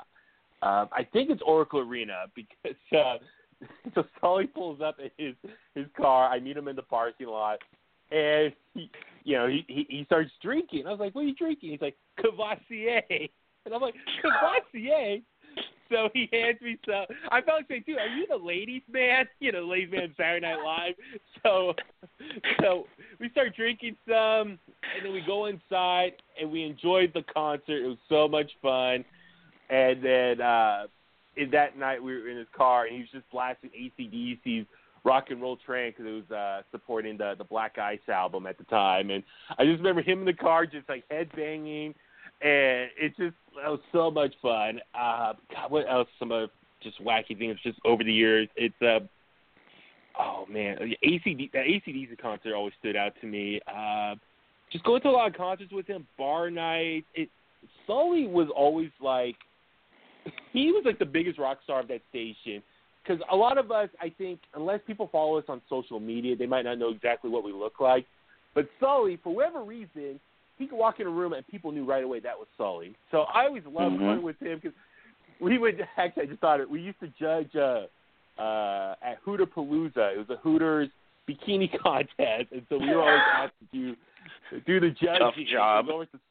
I know, dude, amazing. I, I'm a connoisseur of that stuff. But so we uh, we went to the, the saddle rack at Fremont. We did that for a few years in a row, and every time we went, of course, Sully. I would walk in behind Sully, let Sully into the room, and everyone's like, Sully, hey! So just uh, I, I always love hanging out with Sully. He was always just, like I said, my, my go-to guy for fun stuff. And, like, we would uh, – we would uh, – every year, uh, L and T and a bunch of their friends, they do like a big golf tournament and um, uh, like like a, a, a friend trip, a friend's trip to Las Vegas. And Sully and I would go, but neither him and I w- would play golf, so we still go to Vegas just to hang out. And so during the day, we would walk around Vegas, and um, he would uh, he wanted to take me to see Fat Elvis. He's like, "You guys see Fat Elvis?" And I was like, "What?" And so he took he's like. It, that was his thing. He wanted to see Fat Elvis. So we saw Fat Elvis one day. It's always so much fun. So, uh, Sully, like I said, I, I, I – God, now you got me thinking about it. Like, it's all popping out of my brain right now. Like, oh, yeah, I remember this trip and this trip. So, with Sully, it's always been an adventure with him over the years. The the first time – the one and only time I met Sully um, – uh-huh. I, I work for I work at a storage facility in San Mateo on the weekends. Okay. And okay. Just this little little African American guy walks in one day, and you know he says, "I'm sitting there. I think I'm looking at my phone or something, not paying attention." And he says, "Excuse me, I need to rent a storage unit." And I look up and I'm like, "Oh, hey, it's Sully." So you know I rented him a unit and you know took care of him, whatever. And I think it, it may have been you know the time when he was you know leaving the area. And I was like, dude, you know, you, you've given me countless hours of entertainment and whatever. And he was just so humble. You yeah. know, he's like, it was yeah. it was my pleasure, you know, making you guys laugh. And, you know, mm-hmm. the, I kind of get the same vibe from you, too, you know, where, you know, you're you're a cool dude. You know, I walk up, you know, hey, how you doing? You know, whatever. I mean, I, I'm just, you know, a fan with a freaking podcast. And you jump on. And then, you know, I mean, I'm honored. Um, yeah. Well, it, thank it, you. It's just... It's just it's just cool to see, but you know what? That's the Bay Area. That's the Bay yeah, Area, though. And, well, that's the thing is for us here. Our big thing is if you look at like radio in the last like ten years or so, we definitely have a lot of competition now in, in, in people's everyday life. As far as we're not only competing with T V or I mean, back in the day it was like newspapers, but now it's social media, it's streaming services, it's podcasts and all this stuff. And don't get me wrong, I have respect for all those platforms. I think if you're doing a podcast, a YouTube channel, anything, I have so much respect for you because you're going out there and doing your thing and you're you're hustling, you're trying, you're doing whatever you can to provide entertainment. I, I, I'm all for that. I mean, I'm always trying to do my own things as well. But with Sully, and, and I, what I'm getting at is, our big strategy has always been, you know, we're your local personalities. We're the local people that you could hear regularly in the area that you could have a relationship with. There's a, a lot of these other platforms out there, uh, like uh, you know, syndicated radio, satellite radio, all that stuff. These are people broadcasting from out of state, other side of the country. Uh, you can't really have a, a strong relationship with them, but our big thing is like, well, we're your local people that you could potentially run into at a storage unit or the grocery store or at a wrestling mm-hmm. show, at a concert. And we take pride in that because at the end of the day, I know this sounds very generic, but without the fans, the listeners, we have nothing. So I, I that's always a very humbling reminder. It's like we – at the end of the day, we have these listeners that here in the Bay Area that we love, we love interacting with, we love talking to, that we need to make sure that, you know, we return the favor and give them the time of the day, going back to what I said about Steven Seaweed. So what I'm getting at also is, is it, it, it pay pay it forward. You go out there and you talk to people and have fun with them. And um, with Sully, yeah, Sully, I, I just he was a very private guy when he was at the station, and so it was always cool. Like he he would just pop at places, everyone would say hi to him and stuff. So he was always very cool to just talk to people and give the time of the day as well. So that's one thing I always respect about Sully, and uh, and that's something I just for me as like. You know, grow, as long as I've been there now at the station, I've always been kind of like the younger one at the station, and so that's something I'm trying to preserve and make sure I pass that along and keep that that those ideas going for the next generation of radio people. That hey, you know, we're local people that you can actually potentially interact with, and that's something like Chasta, who I work with, uh, we try to do as well, like either Facebook Lives or Instagram, Twitter, or YouTube, or any way you interact with us. You know, we're your local personalities that you can talk to, and we love interacting with people, and and that's something we just want to make sure we carry over for years to come. Well, we didn't even get to talk wrestling. Okay, it just, it doesn't matter. We're we're we're, yeah. we're not we we're, we're not just a wrestling podcast. I mean, uh, I've had a, okay. a a country music singer that was on the the Nashville Star T V show. Uh, I mean, I've had mm-hmm. a stormtrooper on my sh- on my show. So I mean, it's not like you know we're strictly wrestling, but uh, we're gonna okay. have to hook up again. We're gonna have to hook up again just to talk about your, your trips to WrestleMania with uh with uh with uh with uh Jimbo. Jim- Jimbo, yes, yeah. We're gonna have to talk about uh, your WrestleMania trips and whatnot. But um, I, I, I told you half hour of your time. I, I know you have to go and uh, catch those Leave It to Beaver uh, reruns. So um, I'm actually I'm actually watching Monday Night Raw last night. I didn't finish it. Uh, as you know, hey, oh, Raw is three I'm hours sorry. now. I know, I know. I gotta I gotta catch up on because uh, uh, Jimbo and I just started a wrestling podcast last week, and so. Uh, we're going to record tomorrow, and so I need to finish watching uh, Raw because I, I, I have to go to bed so early every night right. for work. Yeah. I, have, I have to get up at three thirty every day, and so it's tough for me to watch Raw live in real time. So usually uh, I watch like maybe the first hour or two on Monday, and then watch SmackDown Live on Tuesday, and then Wednesday is my catch-up day to watch Raw, uh, the rest of Raw, N X T, and anything else I need to catch up on. So it's it's a lot of W W E programming that I got to get to. But, I mean, I'm always down to talk wrestling. And, uh, you know, I, I have so many fun, wacky stories from uh, my time covering wrestling here in the Bay Area. It, it's uh, it's pretty amazing some of the things I've been able to get to do, and I'm very fortunate that I've been able to get to do all that stuff. We'll we'll we'll have to hook up again, and we'll we'll we'll talk strictly wrestling. This this time, I wanted to talk about Sully. I wanted to talk about the Weed Man. You know, just because yeah. you know, I mean, although that's you know, that's good times. You know, that's good times. Yeah. And I, yeah, no, uh, it, it's I appreciate it, and, and you know, I'm I'm down to help out any way I can. You know, I mean, I'm just a local guy from Alameda as well. I'm I'm a Bay Area native all the way, and so I love supporting anything here locally I can. That's always something I've uh, I've always cherished is just uh, supporting the local product out here. And I think what you're doing, I think what a lot of people, there's a lot of people in this area doing their own respective podcasts or shows. And I see everything online. You know, luckily with Facebook and Twitter and Instagram, I can look online, see what everyone's up to. And I think it's so cool. And it just shows the how how broadcasting has evolved even just mm-hmm. in the last five, ten years. And so I have so much respect for people who are who are making the time. You know, a lot of us, you know, we have our day jobs, and then when we get home or wherever free time we do have outside of family and friends and whatnot, that we're trying to do your own thing. And so what you're doing, I think, is awesome. And so, you know, I mean, I'm always around to help out whenever I can. If I'm not at a concert or something like that, I'm, I'm easy to get a hold of. So I, I can always talk wrestling whenever you want. Well, if you want to uh, want to get out some plugs in, you know, your, your Facebook or your Twitter or Instagram or whatever, go feel free. Okay, cool. So for everything station related, where I work at, one oh seven point seven The Bone, just look up one oh seven point seven The Bone on Facebook, Twitter, and Instagram. Make sure you hit that like button, follow whatever platform you're on. Uh, me personally, I'm on Facebook at Baby Huey Official, Twitter and Instagram at Baby Huey eighty-three, and uh, let's see.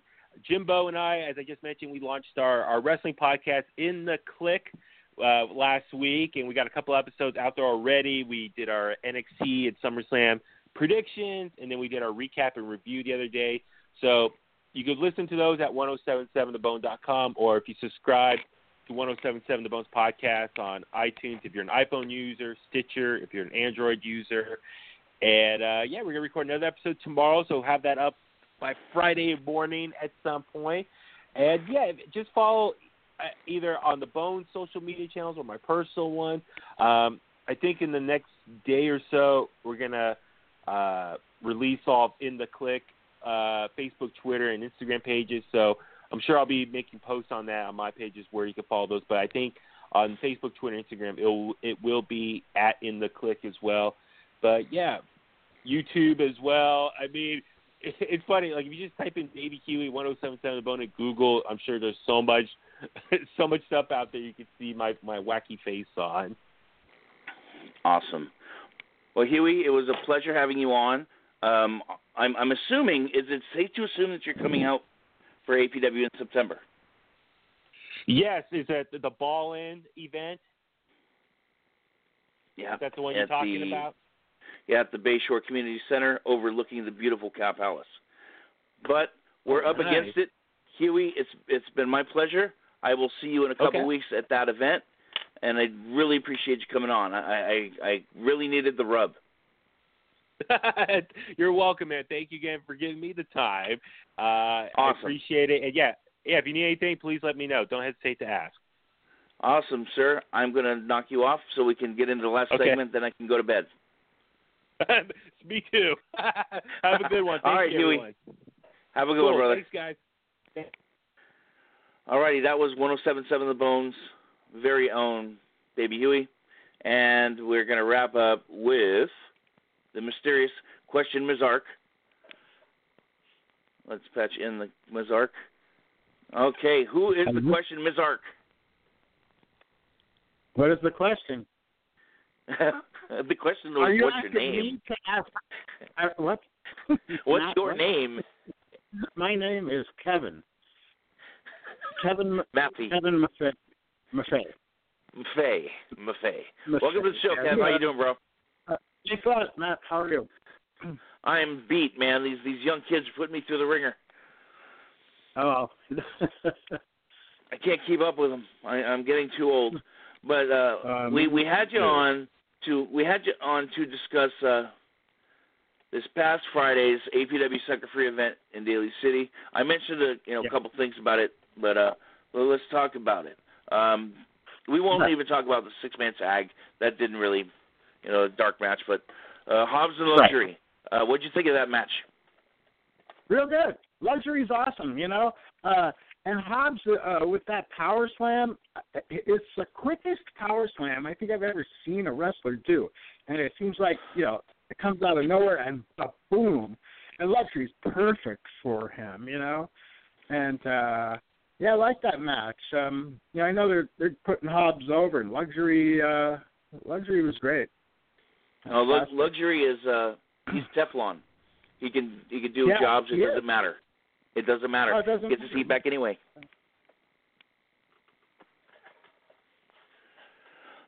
A friend of the show, uh, Fred Lazarus, compares Rick Luxury to Ray Stevens. Oh, you know um, what, Matt? I was, I think I was telling Fred or somebody that if Rick Luxury was wrestling in the sixties here or the early seventies, he would have been as over as maybe as much as Stevens. I don't know, but uh, compare him like to Buddy Rose is what I would compare him to. But he would be over. He'd be maintaining at the Cow Palace for Shire. And Man, he would be perfect. He would be uh, one of those guys that Shire would use both as like the heavyweight champion or as part of a tag team champion. You know, he'd, he'd team him up with somebody. He'd, he'd keep him around. Well, in the next match, um, the match that stole the show for me, uh, Jungle Boy defeated Manny Faberino, Marcus Lewis, and Steven Tresario to uh, bring back the newly recreated All Pro Wrestling Junior Heavyweight title. Um, mm. Was this the best match on the show? That this match, you know what it was? I, I think so. Looking back, you know, the show was so loaded with good matches that it takes a couple of days to kind of think about what was the best match and, and all that. You know, there were so many good matches with different angles, and that match was great. Uh, uh, I would say, yeah, it was either the, the best match of the night or the second best. But, yeah, it was fantastic. Those four guys in the ring, and, and then having Tresario in there, Uh, in place of um, uh, who, uh, in place of um, Jake Atlas, Jake, right? Yeah, uh, that that was he was fantastic. Yeah, what a what a great match. You know, uh, they aren't the Young Bucks, but hell, man, that was a that was a hell of a good match. And it, it showed that there are at least three challengers that are ready for Jungle Boy. So yeah. there's oh, you know there's there's opponents, but if you When when people listen back, you know, on the on the download replay of the show, you're going to hear who who uh, Jungle Boy wants to defend his, you know, he wants to defend his title against Jake Atlas. He wants yeah, Jake, yeah. and yeah. I want him to want Jake. Um, yeah. So yeah, we had no Ultimo matter. Dragon. We had Ultimo Dragon, who is a, a last minute uh, replacement thanks to Gabe and Shannon at Pro Wrestling Revolution. Uh, they took on Jake Atlas, uh, where Jake, you know, literally had minutes. You know, they picked up Ultimo from the from the airport, and then they booked the match. Um, what would you think of the, the Ultimo match? Ultimo was good. You know, I I give Jake a lot of credit. Last minute, you know, here you are working with this legend, right? And uh, uh, and I think they worked a really good match. It was it was put in the right place on the card. It was, uh, you know, followed up a hot match and got the fans kind of back settled down a little bit, watched some good wrestling, and, uh, yeah, I, uh, just seeing Ultimo Dragon is is awesome. You know, he's he's not the same, but, I mean, geez, he looks great in the ring with the with his whole uh, ring gear and all that, his entrance. But, yeah, no, I, I liked it a lot. And what Jake do you think of Jake? Well. Well, what do you think oh, of Jake? Jake's Jake's great. Jake's got a, definitely a, a good future. Um, uh, yeah, he, I've seen him work a few times with different opponents, and he seems to carry himself well with whoever he's working with. Well, Jake can go wherever Jake wants to go. Yeah. Oh um, yeah. Oh, you yeah. know, af- after the after the uh, Undercover Boss with Stephanie McMahon, there's you know there's that that W W E uh, you know. inclusion type of thing. You know, he is an ambassador. He has, um, a few months ago, he went to Boston to speak with a bunch of children, you know, nice. about bullying. So, you know, I mean, he can go wherever he wants to go. And yeah, that's cool because he's a, he's a good kid. He's humble. Right. Um, you know, and, and he talks to fans and he, you know, he, he, he talks to fans one-on-one and he doesn't look down at people, which is good. Yeah, no, I, um, yeah. Yeah, I like the guy. He needs more merch, though. Does he? I, you know what? I don't think I've gone over to his merch. He didn't I have much. He had a couple pins and the one shirt that that oh, I did. probably wouldn't wear. So, but uh, the the next one we have uh, the internet title. Uh, J R. Kratos defeated Rick Swan. Um, this was this was kind of an odd match. Um, yeah. Because I really didn't see Swan. I don't know. It just, it, it you know, the big man, little man, it worked and, and, and stuff like that. And um, right. Kratos is a great heel. It just, I don't know, for some reason, it just didn't click with me. Well, what'd you think of this one? Well, you know, I think it was, uh, it was for Kratos, it was a guy to toss around, right? And, and Swan takes fantastic bumps and he can fly around the ring. If you're going to have a big man, little man, he did that well. Yeah, he did this little gimmick with the dance thing, which he does at every every right. show with the that's the strength thing. Uh, um, that was okay. You know, I mean, I like Rick Swan. He's a hell of a good guy, and he's uh, fantastic to watch wrestle.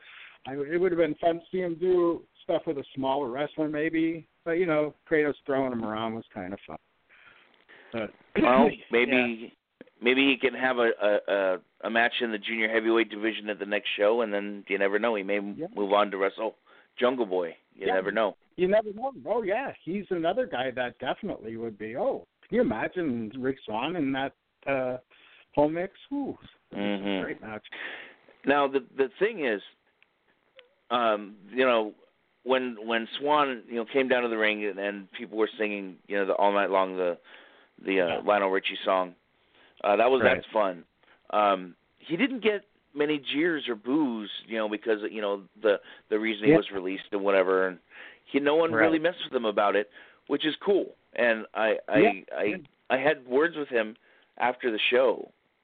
I mean, mm-hmm. uh, during intermission, and you know, I'm like, I told him, you know, I'm like, hey, you know, we're cool, man. You know, it is what it is, but you know, we're not going to kick you in the nuts. You know, we we right. want you to come back. Yeah, exactly. You know, you know, we don't know everything that goes on, too. No, you know, charges were dropped. Yeah. Worked for me. Yeah. Right, me too. Yeah. You know. And uh, yeah. the next match was our sports entertainment uh, segment of the show.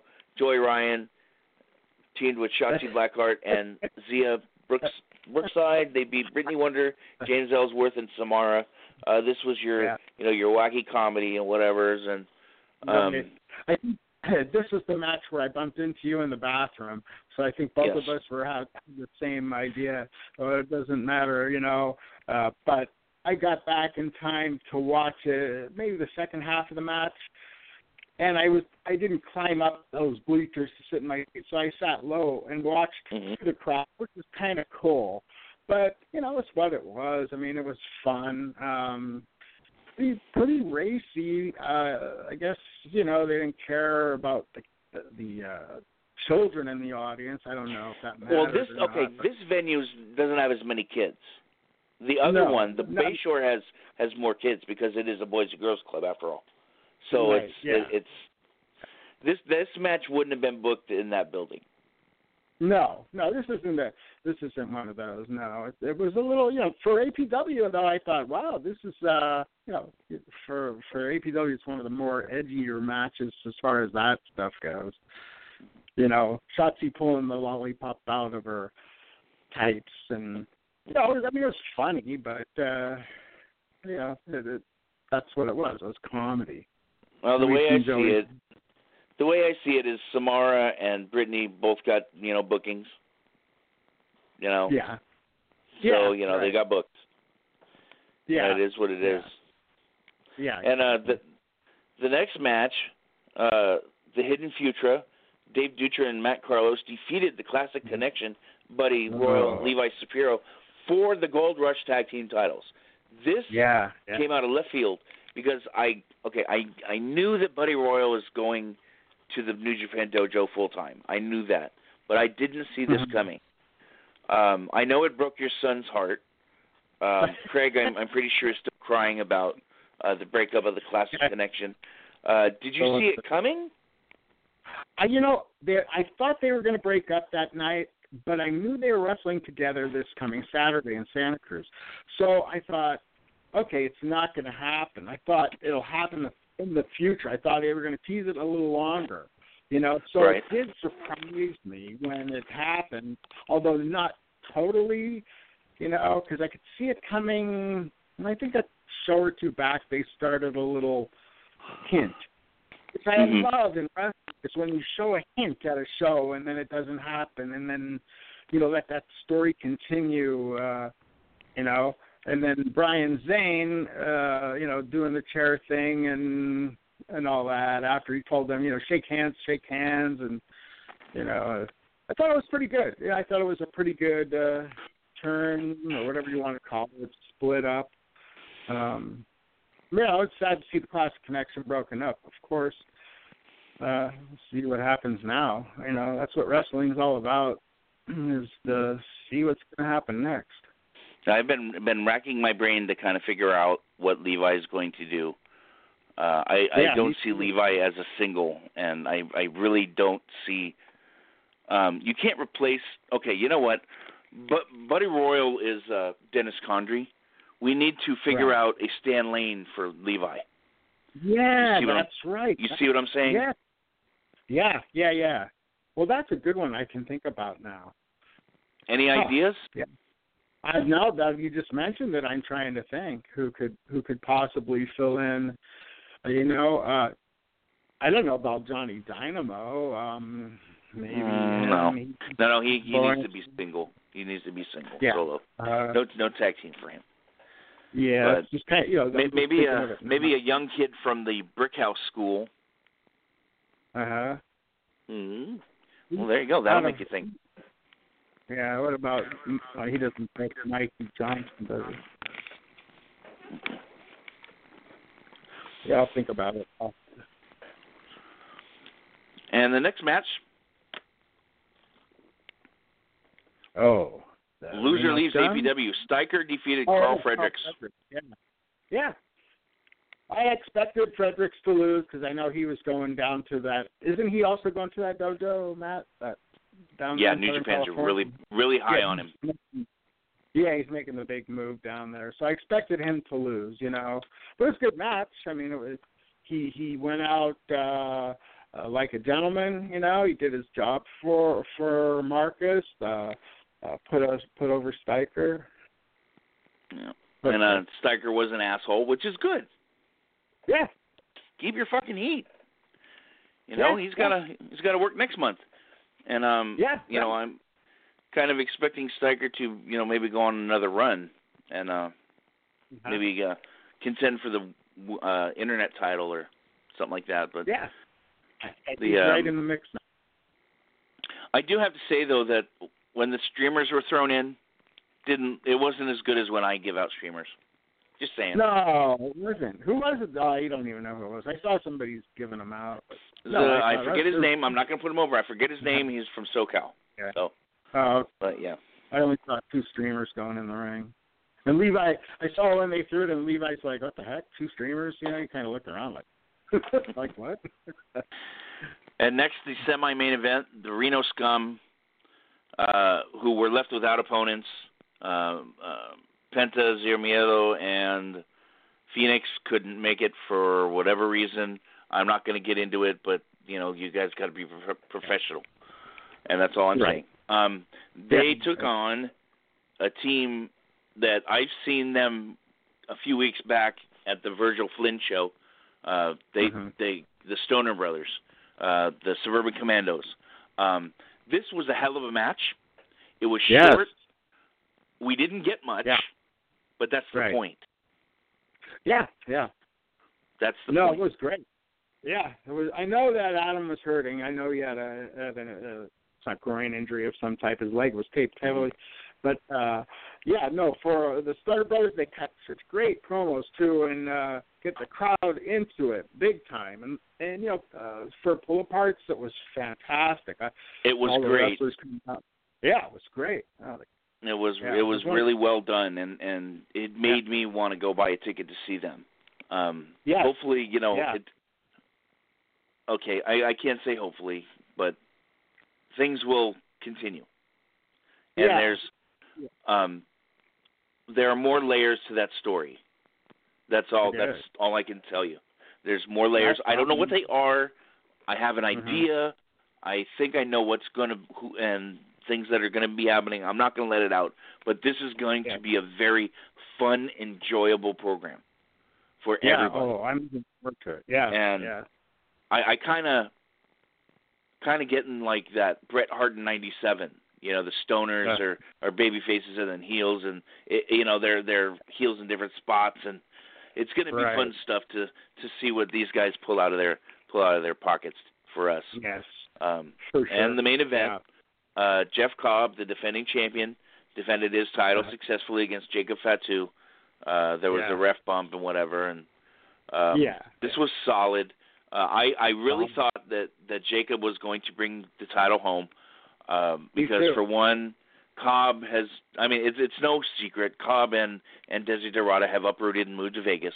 It, it's, you know, right. he's, he's got the R O H contract. He's got the, the deal with, with Ring of Honor. So he's, you know, he's going to do yeah. a couple, you know, I guess one more shot or two more shots. And yeah, that's about well, it. Probably two, because he's doing the tag team match in September. And I imagine it would be another, unless they work something in September where there'll be a title match of some type. But, uh, yeah, it looks like he'll be at least, at least two more, hopefully. Actually, it would be – okay, September's the ta- – okay, so let's let's talk about it. Kratos ran in as well as uh, Kratos uh, ran in, and it's going to be Kratos and Cobb Cobb. as a heel team against Cobbs and uh, uh, Cobb two. and Kratos. So Cobb and Kratos. Yeah. Now, wasn't it crazy that the fans were yelling for Jungle Boy to come make the save? Yeah, it, it shocked me. I was like, what? I mean, I'm thinking to myself, do people know in, know in advance? I mean, because, uh, I mean, when he came out, I was like, well, he does, he did come out, you know, and he was so over uh, that uh, it, it did. It surprised me. I was like, man, uh, the, you know what I like about Jungle Boy, too, is when he comes in the ring, you know, he, he comes in, uh, he, his facial expression is great. He, he, uh, He, he it's just kind of like stone-faced or whatever. He doesn't give an over-dramatic glare. He's just like, here I am. You know, it's like, I'm here, right? Uh, with his pose that he kind of crouches down. The guy's great. Yeah, I I, I brought the I brought up him making the save um, earlier when I interviewed him, and he was shocked. He was shocked. But mm-hmm. I'm like, dude, you're over. You're over here. Yeah. You can do no yeah, wrong yeah. here. Um, yeah. I kind of have He's the feeling... Brilliant. I kind of have the feeling that we may get a junior heavyweight thrown into it to make it a six-man tag match. Yeah, it could. Oh, yeah, right. Uh, the question is, who would that junior heavyweight be? That's kind of, uh-huh. kind of in, something to think about. Um, yeah. But I'll tell you though, I think the person that that pins Cobb. Okay, I'll tell you. In September, I think the person that pins Cobb will get the title match at Halloween Hell. There will be a Halloween mm-hmm. Hell in October. Mm-hmm. It is confirmed yeah. Halloween Hell will be happening in October. Nice. I can't give the city or the venue, but the show has been yeah. confirmed.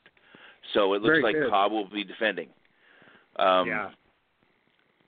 I think it's going to be Hobbs that wins because mm-hmm. Jacob Fatu has put himself out there to Uh, get booked around the country and in the world. Yeah, so he's, yeah. you know, he's he's free to go about wherever.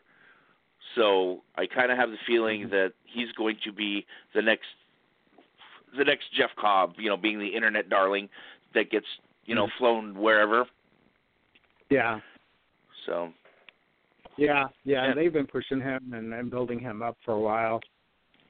Well, plus plus Hobbs is a homegrown kid, so. Yeah. Yeah, and he's really over right with uh, everybody here. And he can defend the title in different companies. Gold Rush. Yeah. Um, he can defend uh, at Brick House. You know when? Mm-hmm. Well, that Whenever they're going to be announcing a, a show soon.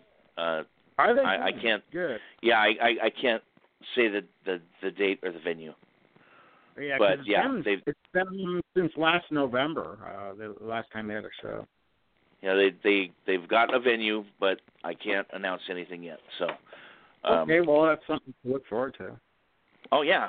Oh, yes. More more companies, yeah. the better. Run during the week, yeah. please. It's easier for me to get to. Um, right. But, yeah, that wraps up this show. Um, we have Friday the thirty-first of August, down the street from your home. Gold Rush Pro yeah. Wrestling is coming back to the gold mine. Yeah. Finally. Um, yeah, finally. Uh, things have been taken care of, hopefully, and uh, we haven't had any matches announced, but uh, I can pretty much guarantee that all the titles will be defended, and yeah, you know, we're going to have the Hidden Future defend their Gold Rush tag team titles. Uh, Dynamite mm-hmm. Division Champion Boyce LeGrand will be in the house, and uh, yeah, who holds the yeah, the singles belt? Is it is it still Sin or Sin? Yeah, Sin still has it, yeah. I okay, don't know what's going on. That's what I, I, I'm thinking. Sin, I don't know how serious he is right now with the wrestling. I, I haven't seen him booked anywhere. I don't know what's going on with him. He, poss- he may be injured, for all I know. Um, yeah, that's what I was thinking. Yeah, yeah, he very well could be uh, injured somewhere. Yeah. Um, I just yeah. I haven't heard anything. So, yeah. But Sin's kind of a private person. So, yeah, you know, right. we don't, really don't know. Yeah, and that's how wrestling is. I mean, a guy gets injured and you just go, oh, where's this guy? And you never hear, and that's how it is. They keep it quiet, and, you know, that's always so how wrestling is done. Are you and Craig uh, heading to Santa Cruz this weekend? Yeah, yeah, we're going down there. It'll be a lot of fun. They're going to have a, a, a six, what is it, a, a three-man match, Sin Bodhi, Funny Bone, and Kratos in a three-man yeah, match. Yeah, it's going to be interesting. That'll be fun. Yeah, yeah it's going to be good Let's, stuff. Which I've never been to a Best of the West uh, promotion. But it's a nice time, five o'clock, uh, so it'll be a lot gives, of fun. Gives you some time to get down there. and. But yeah, yeah. I, I'll be watching There's I'll no... be watching on the Fight app, so. Cool. Just, I yeah, can't make it. The, at the Veterans, I think it was some kind of Veterans Memorial Building down there. If I remember right, it's the one that's that's on the boardwalk. Oh, okay. That's well, not, yeah. We'll, if I remember right. right. Uh-huh. I, I haven't uh, been to a show in Santa Cruz in a long time. Yeah. Vendetta Pro yeah. was the last time I was there for. Uh, yeah. It was in June when they had uh they, they did the showing of the Lost Boys out on the on the beach, and they had Billy Blade oh. taking on Gangrel, you know, vampire oh. match, oh, and they brought nice. in Shelly Martinez. So uh-huh. you had it right there on the boardwalk. Uh-huh. Yeah, it was right on the boardwalk. The the venue was oh. literally right on the boardwalk. That's nice. So, but I, I'm not quite sure. I think it's at the Veterans Memorial Building or something. Uh, don't don't quote yeah. me. You can, you can get that info yeah. at Best of the West. Type it in Facebook and whatnot. Yeah, but, uh, yeah that's fine. Well, Kevin, it's time. Um, Oreo's calling me, and I'm pretty sure that. Uh, yeah. I think Banjo's warming up the bed for me. Banjo's ready to roll too. So I'd like to uh, thank you for coming on and uh, being this episode's question, Miz Ark, and you know, uh, letting me have a little fun by poking fun at you. And uh, absolutely. Once again, thanks for coming on and running down the A P W show for me. Okay, Matt. Take it easy, buddy. All righty, brother. See you on the thirty-first. Okay, bye-bye. All right. All right, that was Kevin Maffey. Maffey. Maffey. All righty. That's Kevin with his son, Craig. And he is this episode's question, Miz Ark. Um, I'd like to thank Steven Tresario for coming on. Uh, it's a pretty good interview. I was a little bit nervous there. I, I I don't know why. I I don't know, but yeah, he did very well, Stevie. Thanks for coming for calling in. Uh, thanks to Jungle Boy, the new A P W Junior Heavyweight Champion. Um, this kid's great, man. He's humble. You need to book him, book him, book him, book him, book him. Um, I think it might be time to put the rocket on uh, Jungle Boy, so uh, you know, get get some promotional videos out and. Uh, Check out the companies that he works for regularly, All Pro Wrestling, as well as Pro Wrestling Revolution. Um, check him out. He's a good, great performer, good kid, and a really good interview. I'd also like to thank Baby Huey for coming on. Um, yeah, we didn't get to talk much wrestling, but that's okay, though. You know, we're not just a wrestling podcast. But uh, thanks again for coming on, Huey. I will uh, have to have you on again. We can talk more wrestling. Maybe we can get Jimbo on. And also thanks again to Kevin for coming on. Um, let's see. You can uh, you can get past show archives at let's get it here. Da, da, da, da. Past show archives you can get at tinyurl.com backslash ALTW radio, and you can get all one hundred eighty of my past episodes there. Um, Once again, this episode was brought to you by the Zombie Podcast Network. Uh, I put out feelers today. Um, I feel like producing again, so uh, we already have the DERFcast. Uh, Fred and the and DERFcast are on our network, uh, where I run a live board for him from time to time. Sometimes he records on his own. Sometimes I run a live board. Um, yeah, if you if you feel like you know you got the game to. And, and the the the sack and the gumption to come on and do a podcast, it, hey, hit me up, dude. I mean, inexpensive. Okay, it's not expensive. I will not charge you an arm and a leg. Trust me. Plus, I do it for, you know, the fun, too. I mean, I, I pay for this Blog Talk service out of pocket. I have no sponsors. But you know what? If you want to join the family, cool. Uh, this episode was also brought to you by brown butter wrestling dot com backslash V G I I I dot H T M L. All proceeds of those shirts under that banner uh, will go to uh, Kathy Flynn, Virgil Flynn's widow. Um, also, the Reno Scum, uh, their July and August uh, Pro Wrestling Tees T-shirt sales are going to uh, the Flynn family, as well as Brian Kendrick's Wrestling Pro Wrestling Group.